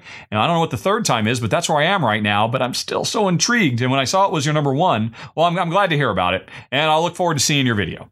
All right, fair enough. And go All from right. there. Hopefully, and, exactly. and, again, the whole point of doing these videos is to help lower that barrier to entry so that people see, oh, oh, it might be written in a completely weird way, but oh, it's actually really approachable. That's my goal.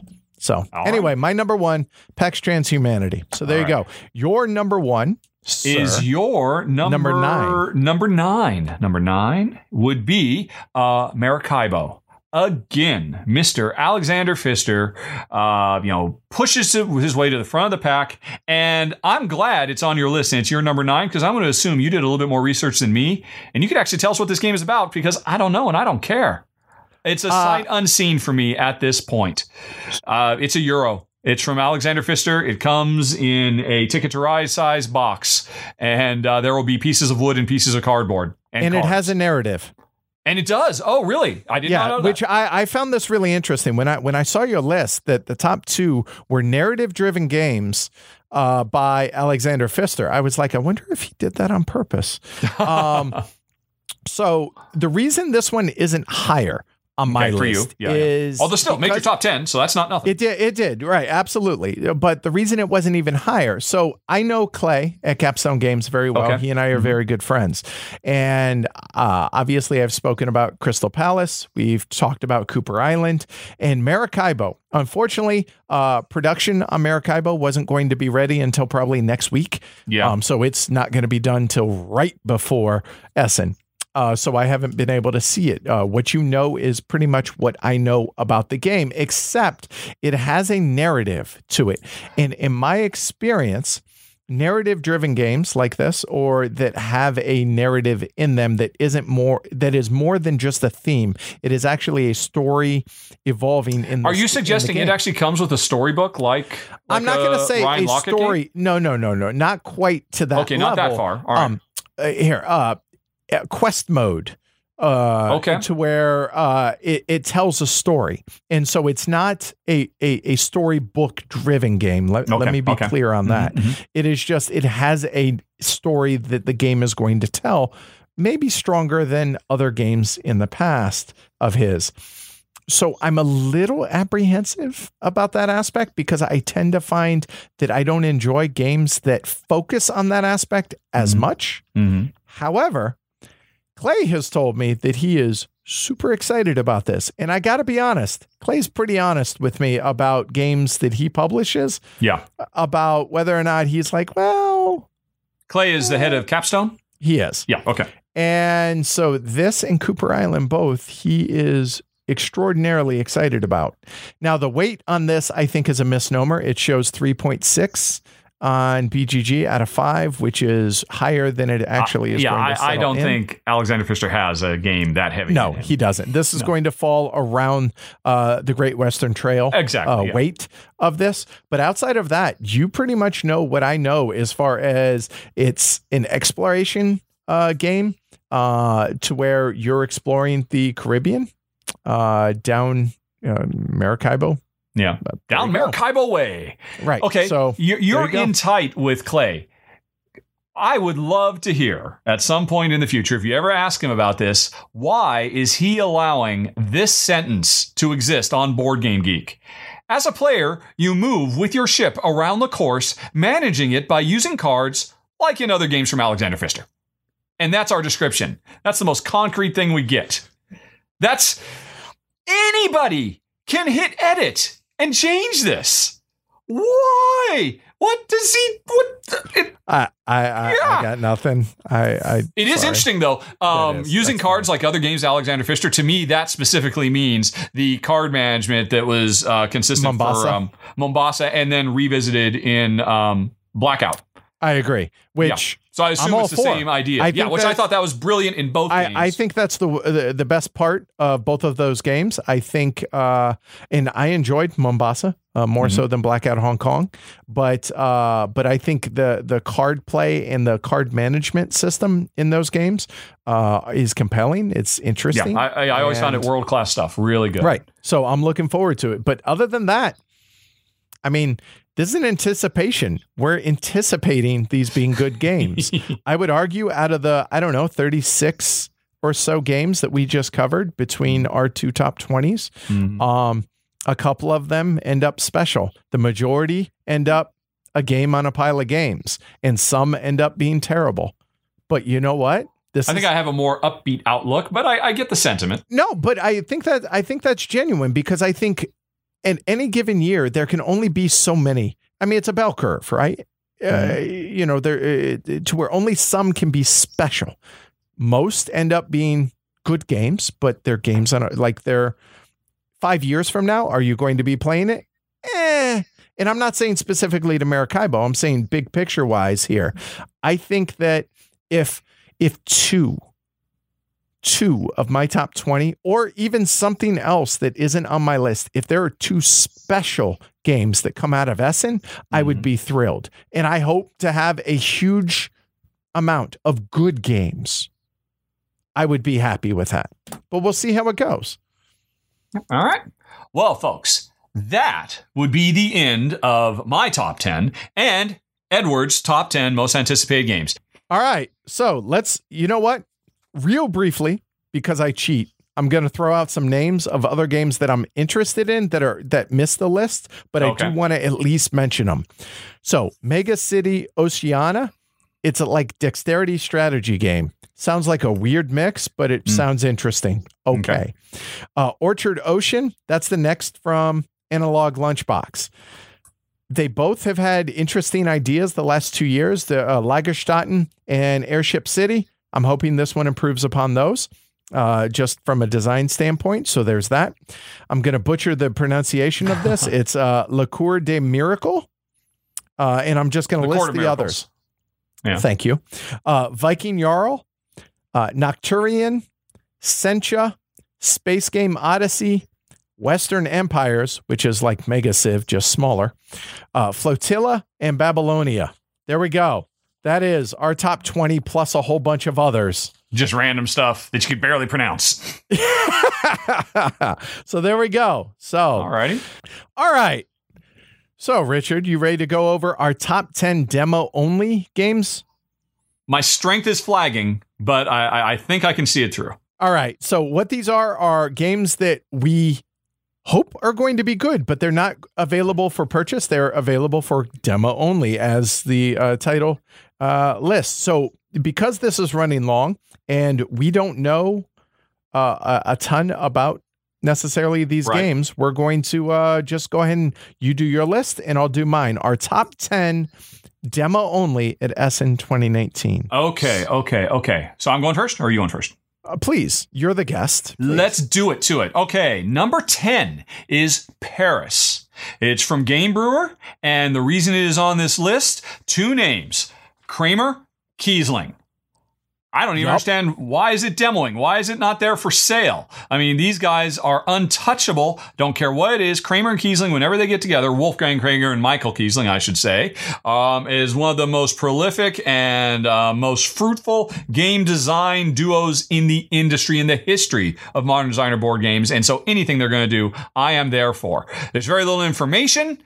I don't care. It's it's already a win. If it were for sale, it would have made my top 10, but it's uh, instead making my demos. Number 9, Dominations: The Road to Civilization from Holy Grail Games. I actually got to play this uh 2 years ago or last year at UK Games Expo, and it is a very lovely and charming Euro style civilization game. Uh, the central trick of it is in the title uh, Dominations, because it's all about dominoes. We get these nice little uh, triangular dominoes as we build the world by expanding it and trying, instead of regular dominoes where you match numbers, put a six next to a six, instead we're trying to match um, military uh, next to military or, um, you know, finance next to finance because the more we can lay these out, the more we build up the resources we need to complete I think, if I recall correctly, there were something like 70 different um, civilization upgrade cards in this game. It was absolutely bonkers. But the there's a lot of cool things. There's this whole other side game where you're building up your own capital, doing a, a, completely different domino matching style game.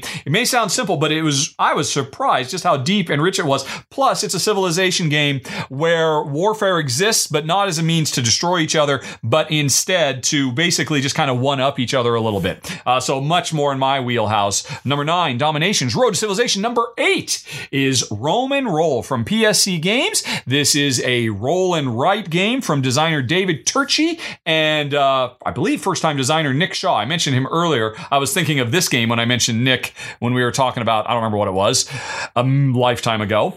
But I would have to say pretty confidently this is the heaviest roll and write the industry has seen to date. Um, and that, you know, that's not saying much, to be fair.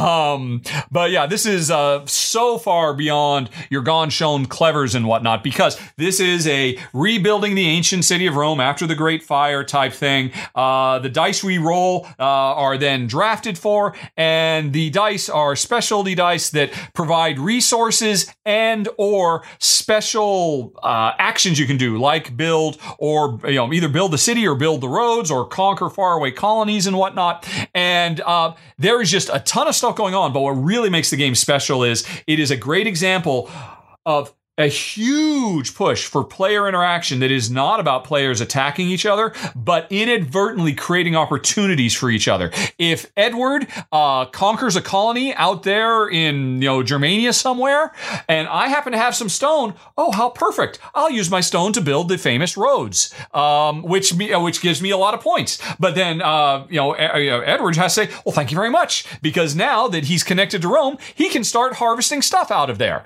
And you know this is a game where you're just constantly, oh, thank you very much. Thank you very much. Thank you very much. Um, and it's constantly one upping each other in looking for opportunities. I build a building next to yours. Your building produces for you. I get a senator, which gives me total control over the dice in the future. Um, you're in. A- no, I was just going to say that it, while it's not on my top 10, it's definitely on my list. As, in fact, I would argue that all three of those so far are because Kramer and Kiesling earlier. But ah, yes, Come on, I agree. Yeah. yeah, and the Roland right or the Roman right. Um, yep. Uh, Roman, Roman roll. roll. Roman roll. Thank yes. you. Uh, definitely uh, something that has piqued my interest as well.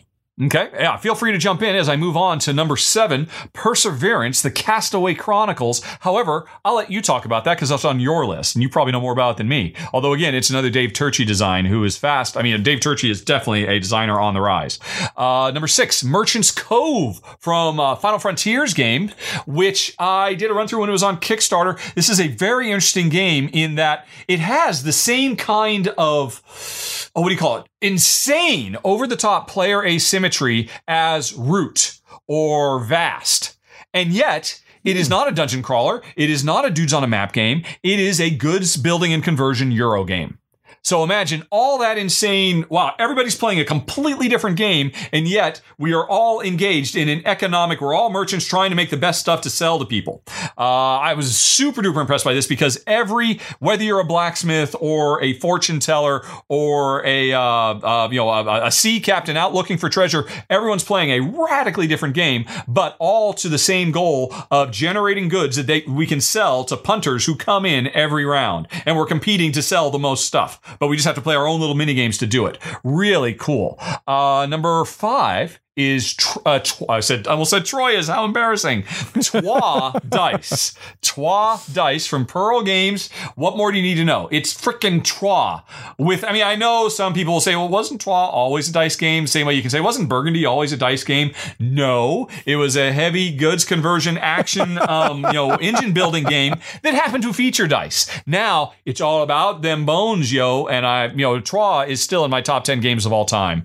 Uh, Black Angel didn't quite knock it out uh, for various reasons. Although Black Angel could go the distance in the long run with some expansion content, but Twa Dice, come on, uh, yeah, definitely got to play that. Number four, Followers. This is another game from Cosmodrome, and if you've stuck with us this long, you know we have both been uh, keeping our eye on that publisher. I believe it's a Russian publisher. It is, uh, which yes. is amazing to me. That's so cool, just in and of itself. But um, I believe this is on your list as well, so you will be able to talk about it a bit more than me. Um, all I know is at this point, oh, if it's from Cosmodrome, okay, I'm interested because those guys they seem to have very good taste and they have access to some very clever designers.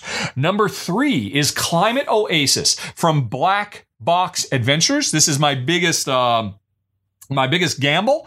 And if anything, this game is the thematic opposite of PAX Transhumanity in that this one does not take a bright, sunny, optimistic view of how we're going to be okay. able to use technology to solve all our problems. This one argues the opposite. Nope.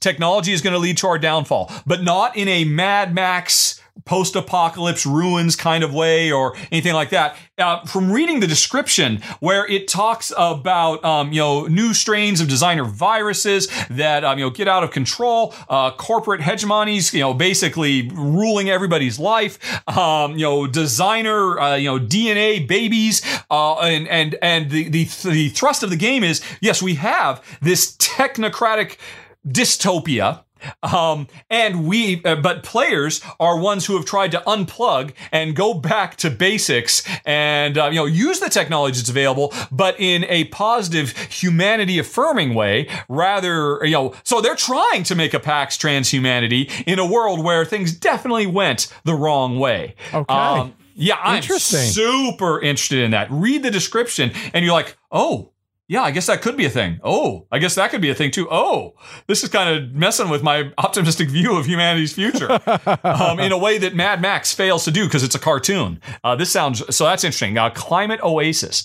Number two is uh, Running Quest Soul Raider from One for All. Running Quest is apparently it, it, this isn't about joggers or anything like that. It's the name of a new series, um, and uh, it's a running quest because it is a quest game game that you will continue uh, your uh, your character's adventures through multiple expansions. You, it's an ongoing quest. It's a running quest that your character will keep coming back for as you buy. Uh, it's kind of sounds like a living card game proposal in terms of how hey, there's just new stuff that keeps coming out, new boxes of cards okay. that give you new adventures. But you take your character go through them and you just keep building them up over time. Yeah, but living card idea. game idea. I hate the idea of having to always constantly buy more stuff. Yep, yep, yep. Oh, I, and I imagine that's part of this. Uh, but I am intrigued to see how it does this. This is kind of the promise that Pathfinder, the adventure card game, originally had, right? But really failed to deliver on. And so I'm interested in this for that reason, and also because it is from designer Marc Andre, who is the designer of Splendor which has got to be probably one of the most impactful and influential games that has come out in the last five years. And um, this, and he's done a couple of little things that I haven't really paid much attention to, but this seems like a really big hail mary for him. Uh, Splendor was definitely not for me and Jen. Uh, it just kind of fell flat with us, but I can Same. appreciate I can appreciate why it's so well loved. It, it's solid. It does what it sets out to do. I'm just not interested in what it does. And this is so weird because it's it's so far the opposite of what he's done before. So this is kind of like my version of some of your other ones where, okay, I don't have any reason to expect this to be good, but I gotta see. I got yeah, see, to. there you go. There's there's merit to that. And let me just I, I love you so much What's for, that? Uh, that I have no problem with what it had to say. I just have no interest in what it was trying to say. I love you for that because that's exactly how I feel about that game. And yeah. you summed it up so well. I love you for that. Thank yeah, you. Yeah, cool. If only all games could have such wonderful poker chips, I think we'd have a lot more big major crossover hits. oh, he went there. Oh, silly me. Uh, but hey, nobody's listened this long, right? This is Rahdo After Dark. I'm going to start cursing if I uh, don't uh, button it down a little bit. Oh, my number one uh, from Rudy Games is a game called AR Team. The AR stands for augmented reality. Right. And I love technology in board games. I know it's a hot button topic for some folks, including listeners now, but I love the idea of, I don't, I don't know anything about the game. Apparently, it's a cooperative. We're going on missions and saving the day. I don't know if it has some kind of military thing to it, but I want a game where I take out my smartphone and I look at the game through my screen and all kinds of, you know, UI pips and various things pop up uh, because I just love that.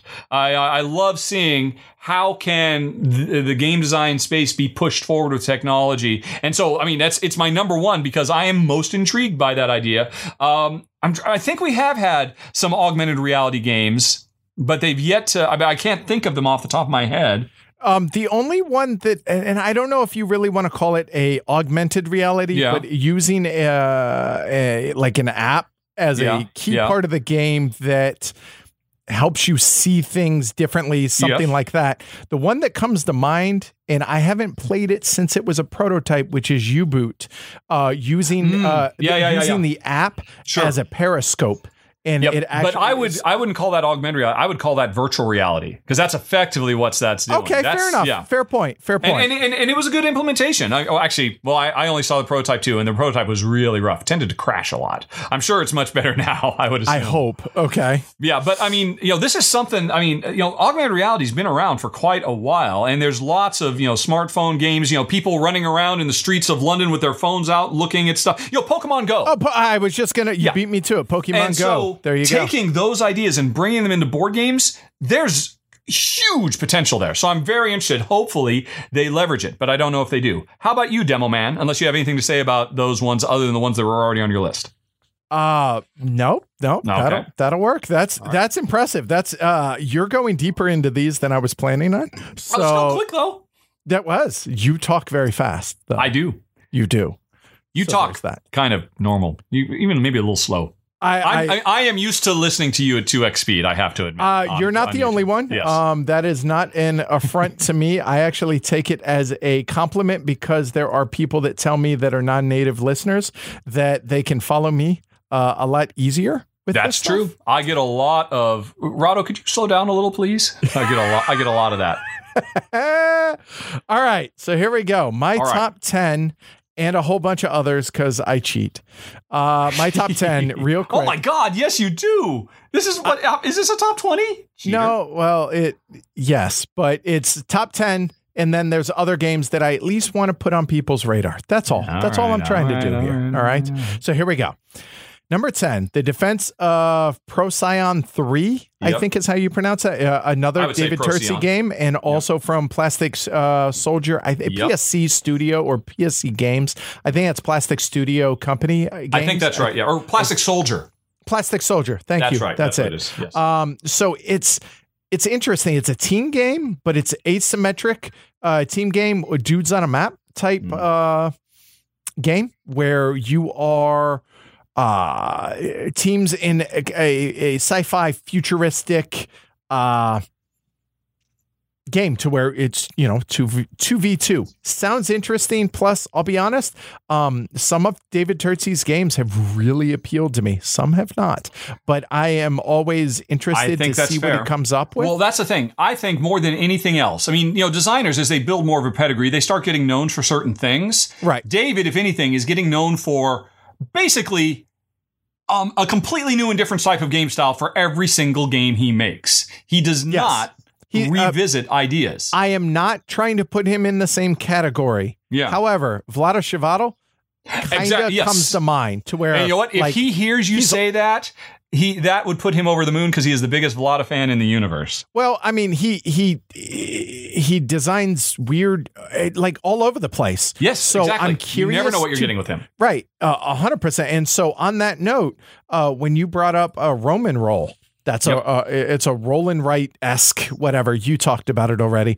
Mm. I'm curious to see about that game as well because again, he's so all over the place, and Yeah. so And apparently, the other interesting thing about this, if I recall correctly, was yes, it's it's uh, teams, and if you and I are on the same team, one of us is kind of running the ground game, And one's the the- other one is is space. is yeah is is the air support or, or something yeah, like yeah, that. yeah, right, right, right. The I mean, that's air, air really versus intriguing. lane, yeah. And Except it's all about fighting, so I'm not interested. But otherwise, that would have made my list if I were a different person. though. I- Yes, totally, totally. So there you go. The defense of Procyon three. So Yep. that's my number ten. Uh, number nine. Um, you you you put a lot of a lot of pressure on me on this. Do it, man. I'll be honest. I don't have a whole lot of. Give us followers from Cosmodrome.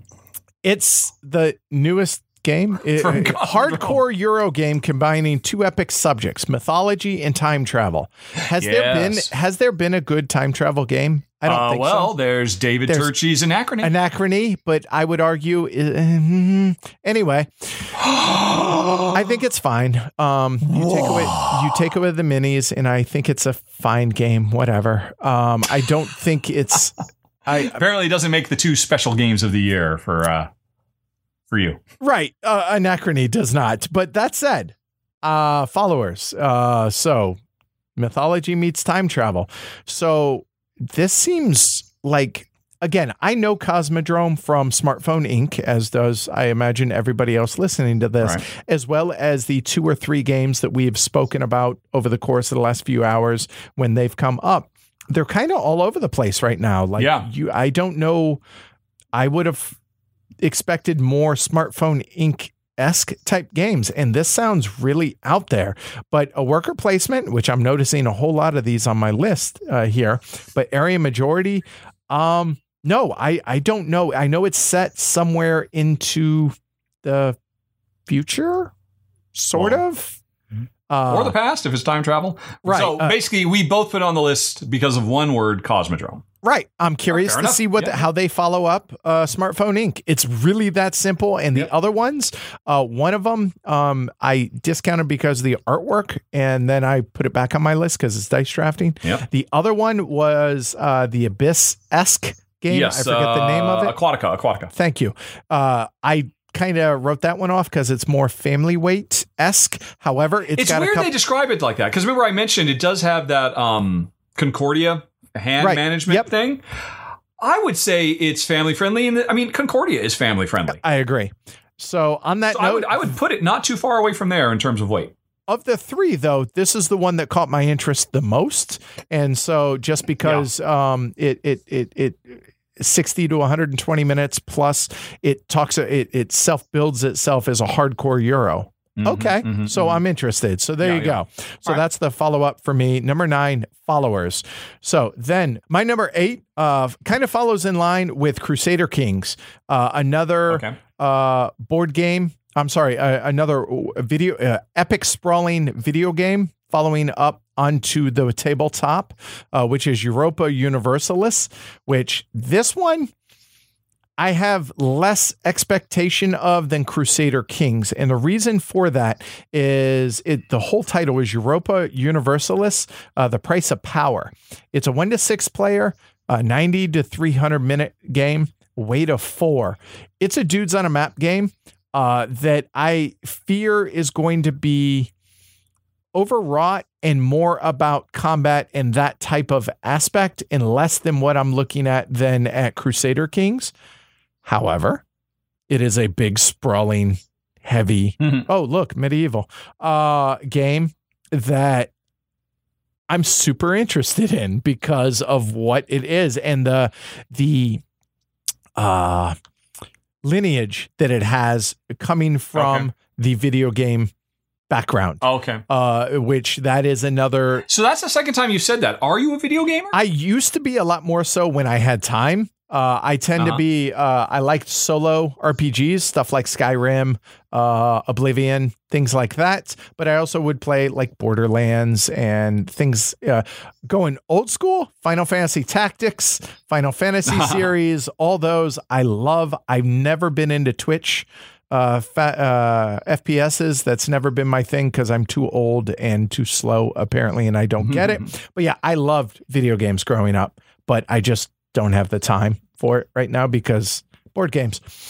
So anyway, yeah. Univer- uh, Europa Universalis is a massive, sprawling dudes on a map Civ game that looks awesome, but is it going to be just another one that I want to play that never hits the table? Maybe. I don't know, but it's my number eight. Moving on to number seven. Boy, I'm going to damn this one with faint praise. Rise of an Emperor, Worlds in Conflict. The thing going for it has a pretty cool premise. The thing going against it is the publisher hasn't done great so far, and that's 4Dados. I'll get into that later because there's another game higher on the list. Okay. So, Rise of an Empire. Oh, yes, I see. Oh, Worlds in Conflict.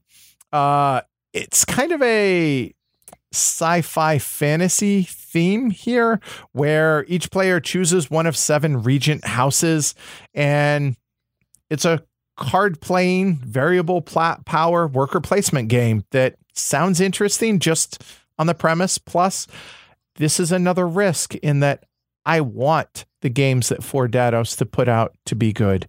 I'm craving the games they put out to be good let's hope 2019 is the year for that. so there's that. I've, I'm, I'm, my, I've, I'm, I'm hoping for it. All right, so there you go. Good thoughts out into the universe for you. Uh, yeah, thanks. I appreciate it. So number seven, Rise of an Emperor or Rise of an Emperor, Worlds in Conflict. Moving on to number six, Perseverance, Castaway Chronicles. This was on your list. I want to say your number seven, I think, Richard somewhere around. Uh, so this is the latest big game coming out from Mind Clash Games. Yep. Here's and designer Dave Turchin. Uh, uh, uh, as well as Victor Peter and a whole bunch of other folks at Mind Clash Games. Yes. Yeah, Mind Clash proper. Yes. Uh, exactly. So the thing that appeals. Oh yeah, those guys. You know, they're they're definitely involved in everything. Right. They yeah. they they everything that Mind Clash puts out, they both have a hand in. It seems. Uh, mm. So Perseverance, Euro, dice, dice drafting, uh, player constructed worker placement spots with dinos. I'm in. There you go. I'm in. All of those things. The crazy thing about this game to me is the uh, the setting. It's basically there was a cruise liner that crashed on a crazy deserted island. Think Lost, kind of. Um, and cut to five generations later as um, everybody who was on that cruise liner has now basically had to build a new civilization in this dinosaur infested world.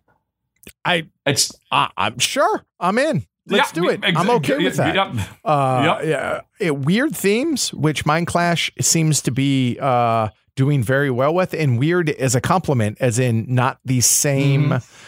You know, hey, let's go into the. Well, it's it's not your favorite. It's not medieval. Hey, we know easy. that, but but yes, uh, but the the fact that it's dice drafting, it's worker placement, and you create your own worker placement spaces uh, mm-hmm. That sounds fascinating to me, and I'm all about checking this out. So there you go. That is Perseverance Castaway Chronicles, my number six. Moving on now to number five. Now, these, everything from here up, except for one, is a risk, I think. So here we go. Number five, Freedom. It's a siege game.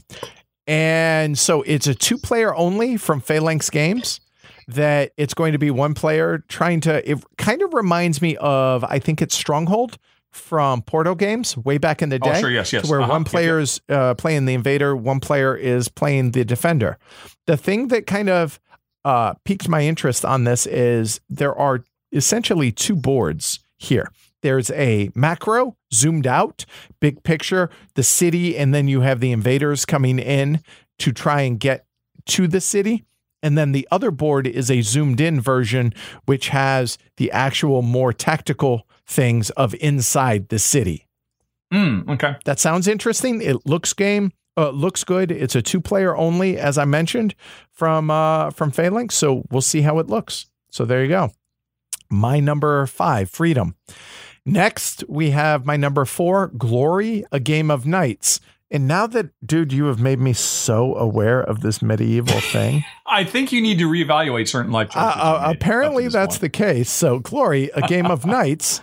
This one. I'm curious. Why do you think you don't like medieval? Uh, I don't like the artwork from it. The the okay. style, the the artwork style, from which is a very distinct thing. It yeah, is. I mean, very. So, yeah, Throne of Allegory like is where this all started, right? And Yeah. I do not like that aesthetic.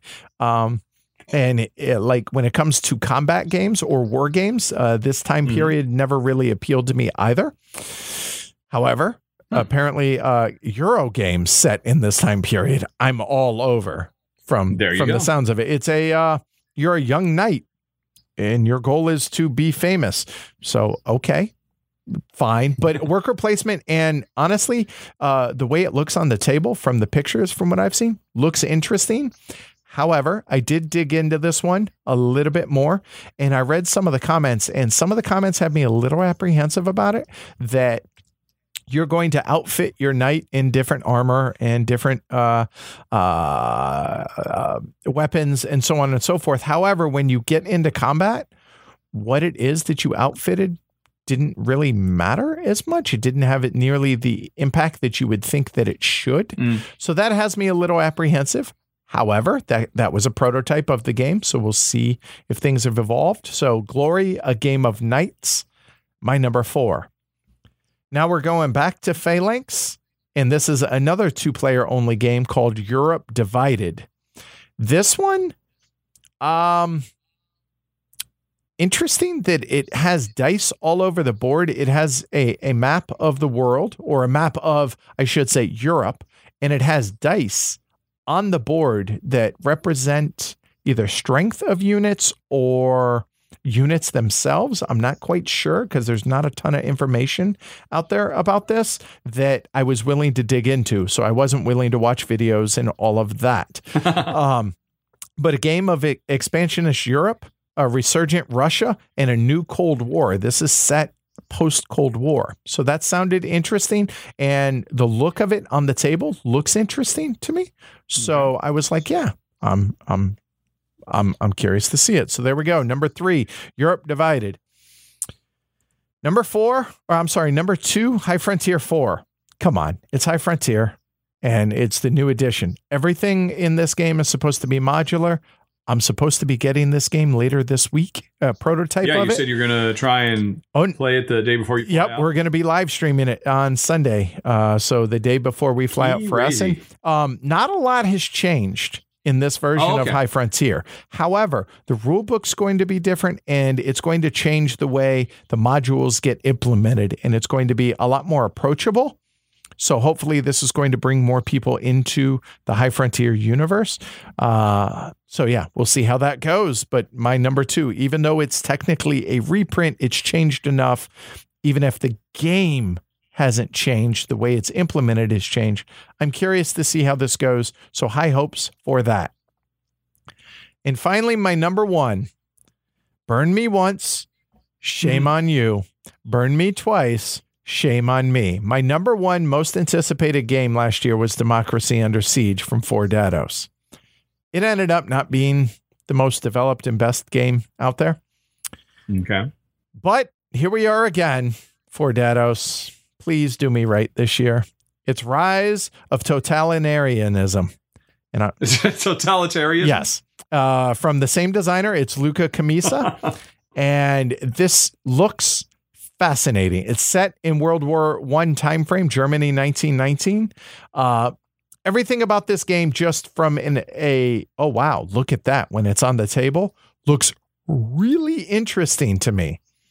However, I hope it's a more polished simulation than Democracy Under Siege was. So, this is supposed to be a quote unquote interactive simulation, enabling you to explore all various what if questions that could have taken place back in 1919. So, does it end up being a good game? I don't know, but I hope so. It's my number one Rise of Totalitarian. Uh, I butcher this every time I say it. Totalitarianism. There we go.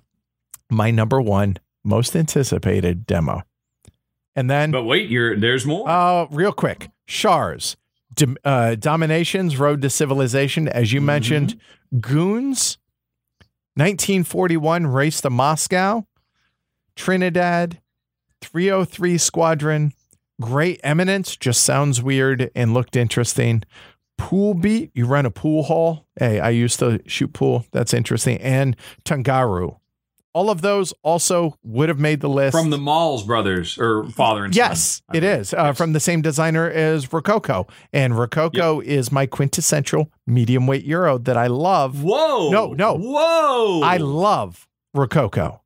Wow, so, those are strong words, so, sir. Tung- I, I, don't mean to disparage. Right. Rococo's great. So Tangaru, I Louis have high and. Stefan Malz. Yep. So we'll see. There we go. What did you think about um, Queen's Architect? I haven't played it. But, but, but they're your quintessential. I, yeah, I didn't say I get to everything. I said that that, that was not that wow. they. I just. Oh, wait, actually, wait a minute. Oh, that's right. No, that's a that's a that's a Michael that's a Matthias Cramer game. They did the the expansion. Oh no, it's them working with Matthias Cramer. That's what all right. Fair enough. Yeah, yeah. All right, so there we go. Matthias Cramer top, of Glen More fame, of, of course. course. Our top ten. Yes. Uh, most anticipated demos. Now, very quickly, we're going to go through though. these. Our top ten expansions. Before we go on to that, yes, uh, you just listed almost 20 or so. I did. How many of those are you actually going to play? Oh, I'll probably play what none of them. What is your experience? Oh, I'll probably play okay, none okay. of them. But what yes. I will do is I will go and I will watch hover yeah hover yeah. as well as talk to the publisher and have them run me through more than an elevator pitch but we'll say a five to ten minute overview of the game yeah to see how much okay you got me here. The description or something about that game got me to the booth. Now, tell me about it and and summarize why I should be interested in this game essentially. Yeah, yeah. Because okay. there are literally 150 200 games that I'm going to be taking a look at over the course of 4 days. Well, really 5 days, but I digress. That said, there's only so many so much time you can dedicate to the maybes yeah, yeah. You know sure. what I mean? So there you go. Yeah. All right. Okay. So I will start this Expansion. one. Top 10 Let's expansions go. for one reason or another. So here we go. Three of these games I've never played, which might sound weird. Give me a little give me a little grace here. I'll explain it. Number 10, Gugong Panjun, I think is how you pronounce it. Yes, I believe it's actually more like Gugong. Okay, but people people go with Gugong. Okay, uh, Panjun, the expansion for the big box expansion for Gugong. Yeah. I thought the card mechanism in Gugong was really good. The rest of the game was perfectly fine. However, Game Brewer has been doing an amazing job with their production, so kudos to them. I'm hoping this improves the gameplay and makes it more compelling to me. So mm-hmm. there we go. Interested to check out this expansion. The next game is uh, Ephemeris Solstice. Have you ever heard of this game, Ephemeris, before this was on the list? No, sorry, Bob. I hadn't either. It is a adventure that carries you away to explore the firmament aboard French, English, and Spanish Navy vessels. Maneuver through the okay. skies using stellar winds to be the first nation to dominate the trade routes by opening the safest courses to your territory. It's a tile laying hand management game that actually I'd never heard of. But this expansion made me interested in checking out the base game. So there you go. Ephemeris Solstice, my number nine. The next one is another game that I actually picked up last Essen and haven't gotten around to yet. Shame on me. and that is Pandoria and the expansion this year is Pandoria, and there's technically two small expansions here Artifacts and Realms. Have you played Pandoria, good sir? Uh, that is from Bernd Eisenstein. It right? is. Yes, and uh, Iron. Ironworks. Games. Yeah, that's his company. Uh, thank you, Ironworks. Yes. yes. Yeah. Or Iron um, Games. Yes, Pandoria Games. is Sorry. a. Oh yeah, Pandoria is a very clever, very puzzly, uh, uh, you know, territory grabbing game. Right. Um, and uh, it's very, very, oh man, how can I cut you off? And all the work you've just put in, how can I make sure you get zero points out of that? So you've just wasted the last 10 minutes kind of a thing. but it's a very good example of that sort of thing. Well, if that suits you, there you go. Well, I'm interested yes. in playing it and the expansion. Uh, I, am curious. This it kind of reinvigorates my desire to get it to the table. Uh, so there's that. The next one is number seven, Power Grid, Middle East and South Africa. I love Power Grid. I didn't for a long time. I played it, got tired of it, and then did away with it and sold everything. But mm-hmm. then I played it some more before I left Denver and I fell back in love with Power Grid. And then when we went to the Gathering of Friends, I saw. You've been to the Gathering of uh, Friends? Uh, and I, I, I have. Uh, I have not. I, I have not. This was my first year, and I met Friedemann Friese for the first time, and he had both of these maps, and we did not play them, but we did a brief overview of both of the maps, and they both sounded fascinating. So, energy really? supply in South Africa is uh, nationalized, which sounded like a pretty cool, interesting idea behind it. And the Middle East has an abundance of oil. However, in the near future, so called peak oil threatens the area. This is the point in time the output of oil wells begin to decrease. Already, a few countries in this region have nuclear power plants, and that number will increase in the future as the amount of oil from the wells diminishes. So, in other words, nuclear gets more prevalent, oil becomes less prevalent. And the dichotomy of the two markets was really interesting to me. And so there you go. So, Power Grid, Middle East and South Africa maps on number seven. And the last one that I haven't played that I'm itching to play has a new expansion Rise to Nobility Beyond. Have you played Rise to Nobility? No, I have not. Now, uh, this is from the same guys, uh, uh, Final Frontier, the same guys who did Merchant's Cove, which I uh, mentioned. Oh, okay, it is. Yeah, yeah, yeah. Yeah. Fr- Final Frontier games. It is, and this is arguably the heaviest game I've ever uh, physically heavy it, oh, oh, it, not, although I will say, don't let the art fool you. I've well, this is another game we talked about him earlier from the world, the super hot, um, um, the Miko, Mihajlo Dimitrievski, who did the art for Zoocracy. It is who his art is bright, bold, colorful, uh, just explosive with life and. Character. And it's a worker placement game that don't let the artwork fool you in the weight of the game. No, I have not played it yet. However, I have gone through the rulebook and it is dense. It is surprisingly heavy for what it is, both literal and figurative. It's probably I'm the, trying to remember. It, it's a massively uh, chock full box. Uh, and the expansion just motivates me to want yeah, to get this to the table even more. Is this the one that's about um, uh, you know bringing uh, refugees and immigration into your and then trying to set them up? Oh, the expansion you're saying? One of their games. No, no, no. I mean, it was is Rise to Nobility the one that's about immigration? Oh no, it's a. Uh, um, I'm trying to hold on. No, it's not. To where hmm, you own a, a, small piece of land and you're trying to uh, become a lord of the land. So okay, there you okay. go. So it's it's more right. a I'm evolution of, of one, yeah. wait for it medieval theme. Hey, there you go. You love it. You know you love uh, it. Apparently, I do. I will never say that I don't again. And the expansion. It's a good thing I was here to point that out to you because you just would have kept living in denial. The expansion of it uh, uh, it looks to be a fairly big box expansion of it, um, and it adds more to an already dense game. So there you go. That's my number six, Rise to Nobility Beyond. Number five is Barrage, the Leeghwater project. Um, more Barrage. I know that there were production issues. I'm talking about the game mechanisms. I think Barrage was a fantastic game, and this adds more weight to an already heavy game. And I've already tinkered around a little bit with the expansion, and I like what it brings to the table. So, yeah, more Barrage is good, in my opinion. My number five. Moving on to is more better question. Number four.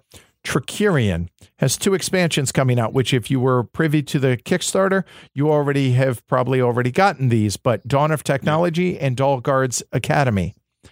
Trickerion is a hard game, and there is a lot already going on in that game. And mm-hmm. I love Trickerion. The question is, does it need more?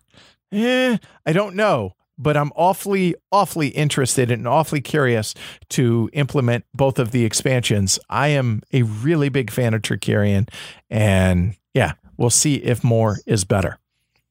My number three is to a game that I was only lukewarm on and that is Underwater Cities. Wow!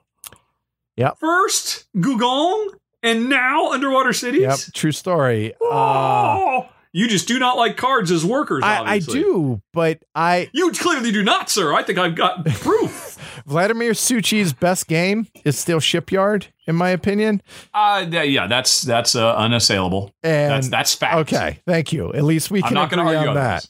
But Underwater yeah, yeah. Cities, I didn't dislike. I just it didn't grab me. I wanted to like this game so so much more than I did. That is interesting. I mean, because the, the two games obviously they came out same as in last year, and they both kind of leverage this. Yeah, your workers are cards, and you do funky things based on where they end up going. One had the you know the swapping, the other one had the activating. Uh, you know the the effect of the the match the color and all of that. Um, and they both were just kind of lukewarm. Yeah, that's amazing. And I it, trust me, it wasn't by choice. I wanted to like these games more than I did. You failed. You failed them. Oh no, I think you. the games failed me, but I digress. so, Underwater Cities New Discoveries. It's a modular. It's a bunch of modules uh, that you can either yeah. put together or you know piecemeal into it. So I'm hoping that I it makes me want to or it makes me enjoy the game more. I'm hoping. I'm there's a reason can, it's number 3. I have high hopes. I want it Can to. you articulate if you remember? I obviously it's probably been close to a year since you've tried it. I it's been it's been probably too long for me to be yeah, able yeah, yeah, to uh, I know I spoke about it pretty well when we did our playthrough. I'll have to go. I'll have to go look. Yeah, That's watch really the the roundtable. I, I, I, understand the the response to Gugong. You know, it's central thing, but then everything else it does is pretty. Hey, I'm moving up tracks. Yeah, and I'm, I'm you know I'm putting cubes down. It's pretty straightforward with one cool thing, but yeah, I mean Underwater Cities is anyway. I'm sorry. I'm interrupting. You're fine. You're fine. No, I think this is I think this is interesting listening. So you're good. All right, last two are probably no surprises if you are at all a fan of this show. Number number two, I could have guessed them myself. Through the ages, yes, uh, new leaders and wonders. It doesn't add a whole lot, but it changes the game considerably. This, uh, for the longest time, through the ages was my number one game. Um, I've been dying for these to come out. I know they're out on the digital side. I'm excited to get a copy of this for the actual uh, board game version of it. And yes, uh, more through the ages, in my opinion, is a good thing. Speaking of Vlaada Chvátil earlier. Mm. And my number one I mean, how can it be anything other than the food chain magnate, the catch-up mechanism, and other ideas? Yes, just based on the title alone. Oh, seriously. Yeah. Oh, they they worked hard on that one. No, um, I have. I'm privy to some of the modules that are in this. I don't know them all, so it's going to be somewhat of a surprise to me. But the ones that I do know about, I've enjoyed every implementation of those and can't wait for it to breathe new life into Food Chain Magnate, another Golden Elephant Award winner. Uh, so there you go. My top 10 uh, most anticipated expansions. Sir, take it away. All right, sir.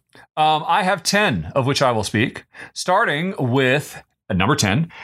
Habitats, the XL expansion. Uh, if you don't know, Habitats is a wonderful little mid-weight tile laying game, and this adds a bunch of tiles. It's pretty. It's not particularly ambitious. Uh, more, more. Very, it, it, hey, if you like Habitat, have more Habitat. Yeah. Exactly, exactly.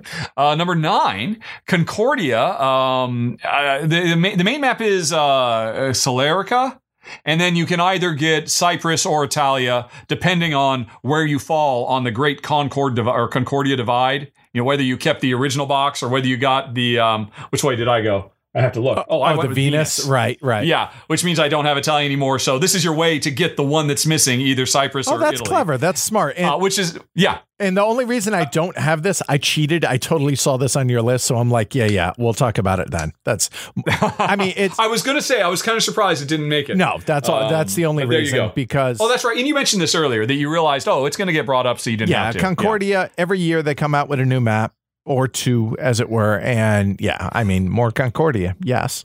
Yep. Now, here's the interesting thing about this, though. You're right. Every year they come out with a map, and for the most part, they're pretty subtle if there's any changes at all. That does not seem to be the case with this. This seems more like salsa level um, new stuff because they do add another new, I forget what it is, some new resource that you can get that you can use in myriad different ways. Um, so this is this is bigger than just oh another uh, you know another expansion in in uh, plastic wrap Uh, I can see you're looking it up. So while you're doing that, I'll keep the patter going with number eight, Bärenpark Bad News Bears, which is a lovely little uh, tile drafting, tile laying game. And the thing that's int- intriguing to me about it, from Phil Walker Harding, if I recall correctly, is um, one of the th- one of the modules this adds is being able to put trams up, and it has this really lovely toy factor because they're actual little 3D constructions that not sculpts, not minis, but little um, tram, uh, you know, guideways that uh, that go through the sky that you put together by folding cardboard in various sundry ways. And uh, Bad News, or, yeah, Bad News Bears is a terrible name, uh, but Bärenpark itself is a good, good game I think it's hysterical the fact that they did that. You know, bad news. Well, it's it's no it's nowhere near as good as uh, the catch up mechanism. Uh, uh, well, I mean, and that's that's seriously. that's tough to beat. yes, exactly. Uh, so to double back on the Concordia, uh, oh, yeah. it has a fish market uh, there you it go. can either yes. be used with the Balearica map or uh, introduced into the base map, uh, the base game. It's a new commodity. Fish replaces the ordinary bonus units that you normally collect when you're playing uh, your prefect.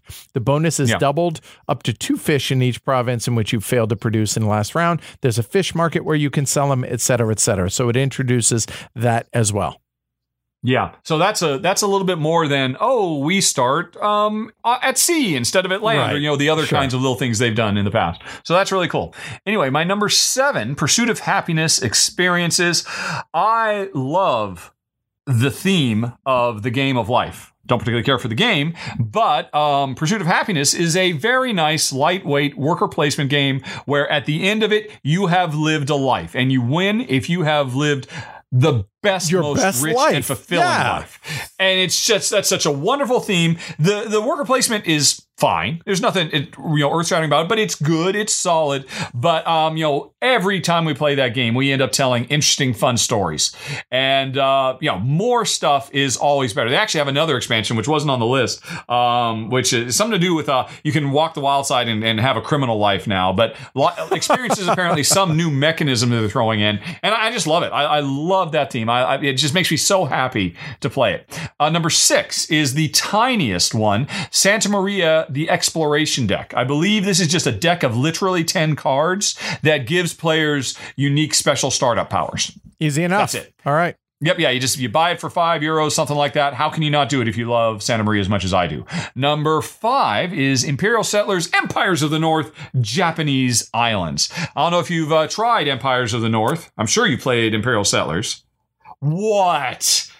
Get right on out of town. I now it's not because of any other reason than I just never got around to it. Uh, yeah, uh, I, I, full disclosure, I have 51st State and I enjoy 51st State. Well, I guess that's which essentially way, yeah. is Imperial Settlers, right? Yeah, yeah, yeah. I mean, it's the mm-hmm. first version, um, but like Mad Max version.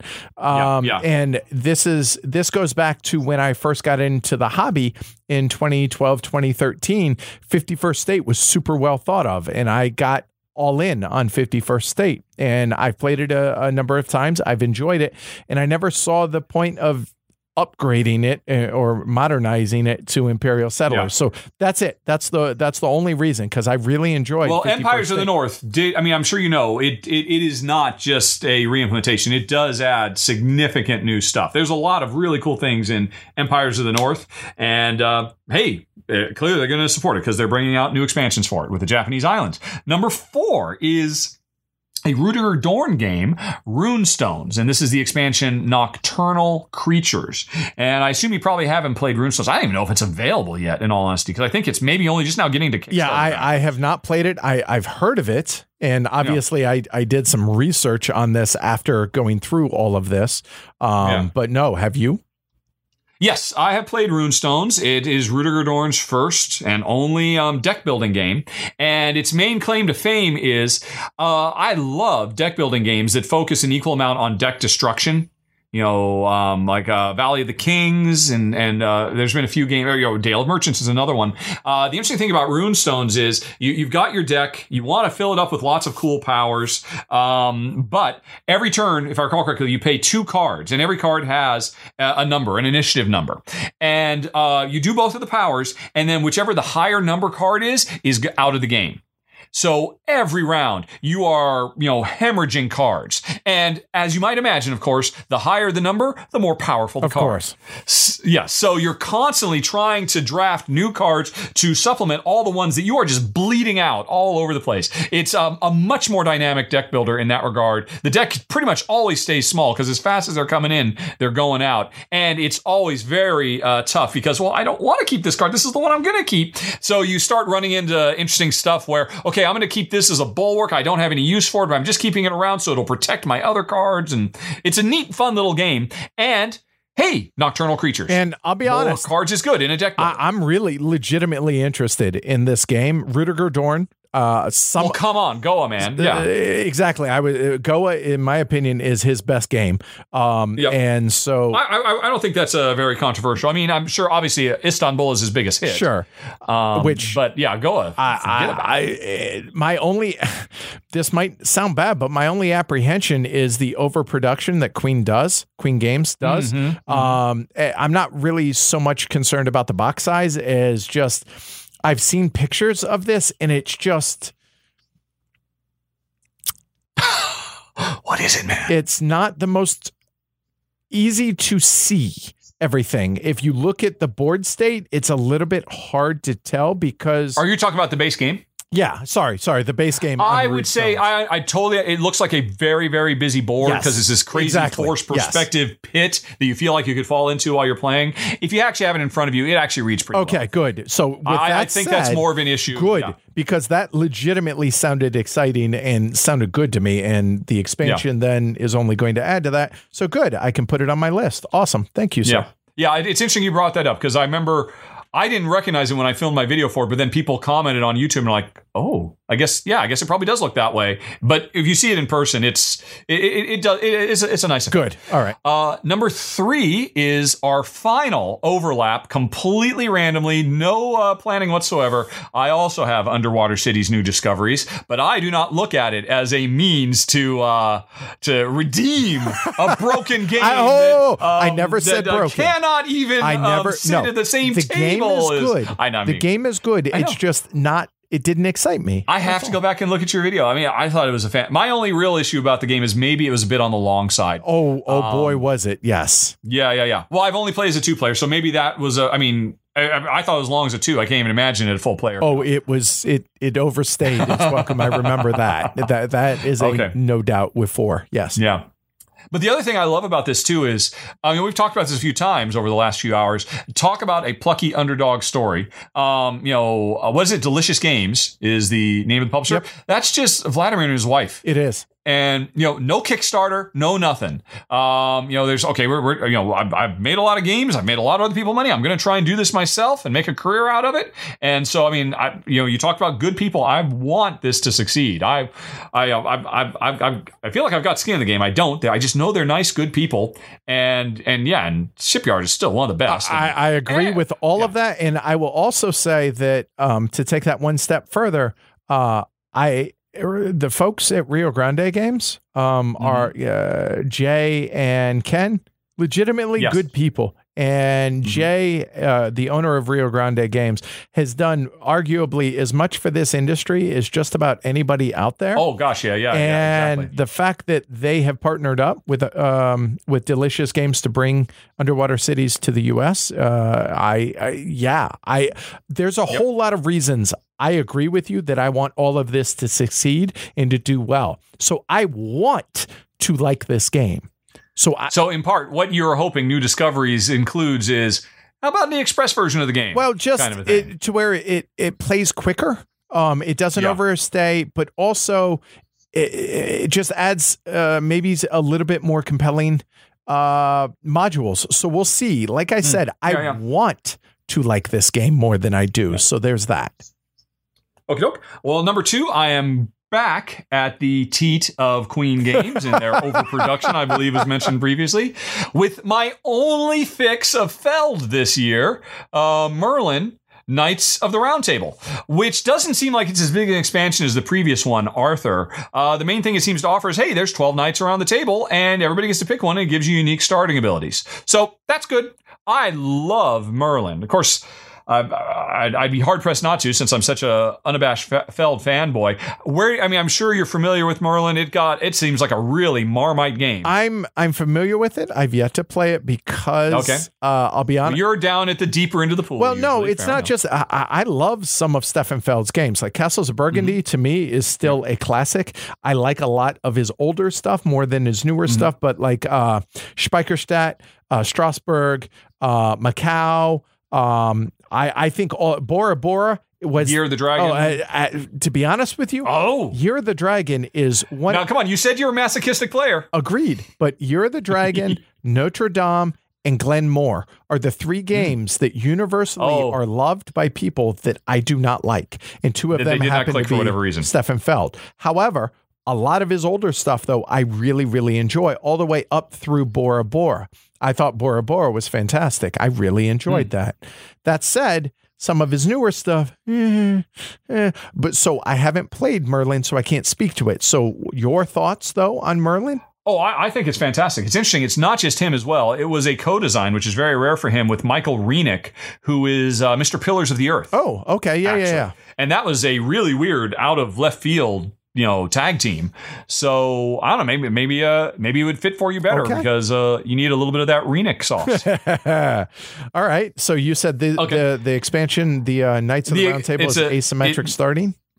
Yeah, and probably other stuff, but that seems to be the main thing in the description. I don't know. I I backed on Kickstarter side unseen because I really enjoyed the base game. The base game, if you don't know, is uh, it's what if Stefan Feld did a roll and move game where every round you roll dice and you move a number of spaces around the board based on what the die says. The trick, of course, being that you don't just roll one die, you roll three dice. And so you start making decisions over several rounds. Okay, well, if I use this right now, I'll move one space, and then next turn I'll move the six, so it'll land six, and next turn I'll use the power um, to go counterclockwise and move three instead of the six. So you actually have, even though all you're doing is rolling a few dice and then moving, as they say, a fair amount of control and a fair amount of thought thought. A, a, lot blossoms out of something incredibly simple, which is really a hallmark of Stefan Feld for me. That there's always just like one central thing, um, but then you know it, it just explodes into a lot to think about uh, while still staying definitely in the midweight range and not going Vital Lacerda crazy. Fair enough. Yeah, I think that's a good yep. app description for uh, for Stefan in general. So there you go. Yeah, yeah. He he yeah he is totally he is that perfect sweet spot of exactly the level of weight my wife and I generally tend to enjoy. Um, right, and then the number one, Edge of Darkness, the Sands of Dunestar. And I'll be honest, if it wasn't for the unique um, circumstances around Edge of Darkness, this probably would have been more the 789. Uh, I love Edge of Darkness, which is the latest game from John D. Clair, uh, who did uh, Mystic Vale. He created this new game concept of building cards as you go uh, by putting uh, transparent cards within sleeves so you can literally customize your cards as you play. And Dune Star is a much bigger, heavier game where um, Terror, or, uh, Mystic Vale was a very simple, light little push your luck game that introduced the concept. Dune Star uh, is interesting because you're building these cards, but you're putting them into a common deck, which means other players could get those cards and use the cards that you yourself had previously built. The reason I put it so high, the reason I literally put it number one is just for folks who are physically going to be at Essen Spiel. Um, if you ever are interested in picking up Edge of Darkness and you do not want to get it via a Kickstarter campaign, you have to pick it up in person because it's the publisher has said repeatedly it's never going to go to retail because their profit margins are just too low. Because I mean, you've seen it. There's just a ridiculous amount of plastic in that box. Right. It's so insanely overproduced. And maybe somewhere down the road they'll make kind of a, a strip back streamlined version of it. That kind of seems to be becoming a thing now um, with games. Uh, you know, Seventh Continent's doing it, Gloomhaven is doing it. So maybe they'll do that in the future. But if you want the full experience and you don't want to back games on Kickstarter, the only way you can get it uh, is to pick it up at conventions like this. And the same is going to be true for this expansion. So uh, that's why if I were there, it would be the number one thing I would be ensuring to get because I won't be able to get it at a friendly local game store two weeks later. So that's just something to bear in mind if you have any interest in the subject matter. The number of people who watched my video and said, I can't find this anywhere. It's not for sale on any place Online. Yeah, and it won't be. So if you're not into Kickstarter, you got to pick these up locally, which is why I put it at the top of my list. There you go. All right. Yep. That was about almost 80 games. Wow. that was uh that that, that was, was a lot idea. of games, guys. Uh so hopefully You said top 20. I did. I did. Um because I, I and then we added on and and yeah. So yep. hopefully folks enjoyed this. Um I hope so. Um I did. Did you? Richard? Yeah, yeah, I had a good time. Yeah, I time. appreciate it. This went longer than either of us ex- expected, but uh, mm. you and I talk for a living, so I guess that was to be expected if you really stopped to think about it. Yeah, yeah, yeah. I've I rarely found uh, quite as uh, uh, as much of a pontificator as myself. We seem to be kindred souls in this regard. Which hopefully you guys enjoyed this. And if not then uh hey. Then i then we apologize. Exactly. So there's that. So uh richard i appreciate you uh coming on and doing this. And it was a it was a bit of trials and tribulations to actually um get it scheduled and actually get it on uh through my fault. So i appreciate your patience and your willingness to come on. So thanks for doing this man. No problem. And for folks right. that don't know, uh, Richard's one of the nicest guys that you would. He's a genuine there are some people in this hobby that put on a good face that are not nearly as genuine and just good people um, out there. But uh, I can vouch for uh, Richard uh, or Rahdo if you prefer uh, being one of them. So so yeah. So go check out his stuff. Which uh, Rahdo, go ahead and tell them how to get you know how they can watch your stuff Oh, the easiest thing is just go to Rahdo, R A H D O dot com. That's just going to take you directly to the front page of my YouTube uh, site because I can't be bothered to make an actual website. Should I, Edward? Is there any point? honestly, it's a landing spot for people to go to YouTube. So honestly, no. I know. I I, YouTube already creates it. I mean, and all I'm going to do is open myself up to bot attacks and whatnot. Like poor, uh, no pun included. Remember how yes you know they, they got hacked and all that. It just seems so anyway uh, youtube.com slash rahdo or just rahdo.com and uh, if you like if you enjoy this long bit of rambling well i got literally thousands of hours more he sells it so so well. One other thing, uh, so obviously, if you're listening to this, you already subscribe, or at least I hope you do. Uh, if not, then go to uh, whatever uh, app you're listening to and subscribe both to uh, Heavy Cardboard as well as uh, Rahdo Talks Through on the podcast. And last but not least, if you guys enjoy the content that either me at Heavy Cardboard or Richard over uh, Rahdo uh, runs through. Uh, if you enjoy our content, consider supporting either or both of us over on Patreon. Mine is patreon.com forward slash heavy cardboard. And Rahdo, what is yours? Forward slash Rahdo. Easy enough. There you go. Yep. Uh, so thanks again to everybody that endured. Uh, I believe everybody should get a medal for having gone yep. through all of this and on a. It was a marathon. It was, but hopefully yep. uh, folks enjoyed it. And again, Richard, thanks again for taking the time to do this. I really appreciate it. I really enjoy it, and uh, hopefully you and I can do some some stuff again in the future. All right. If I'm ever in Boston, I'll swing by. Sounds good. And I'm, uh, if I'm ever in a small location in the Northwest, I will do the same. Okay. All right. All right. Take All care, right. everybody. Bye bye.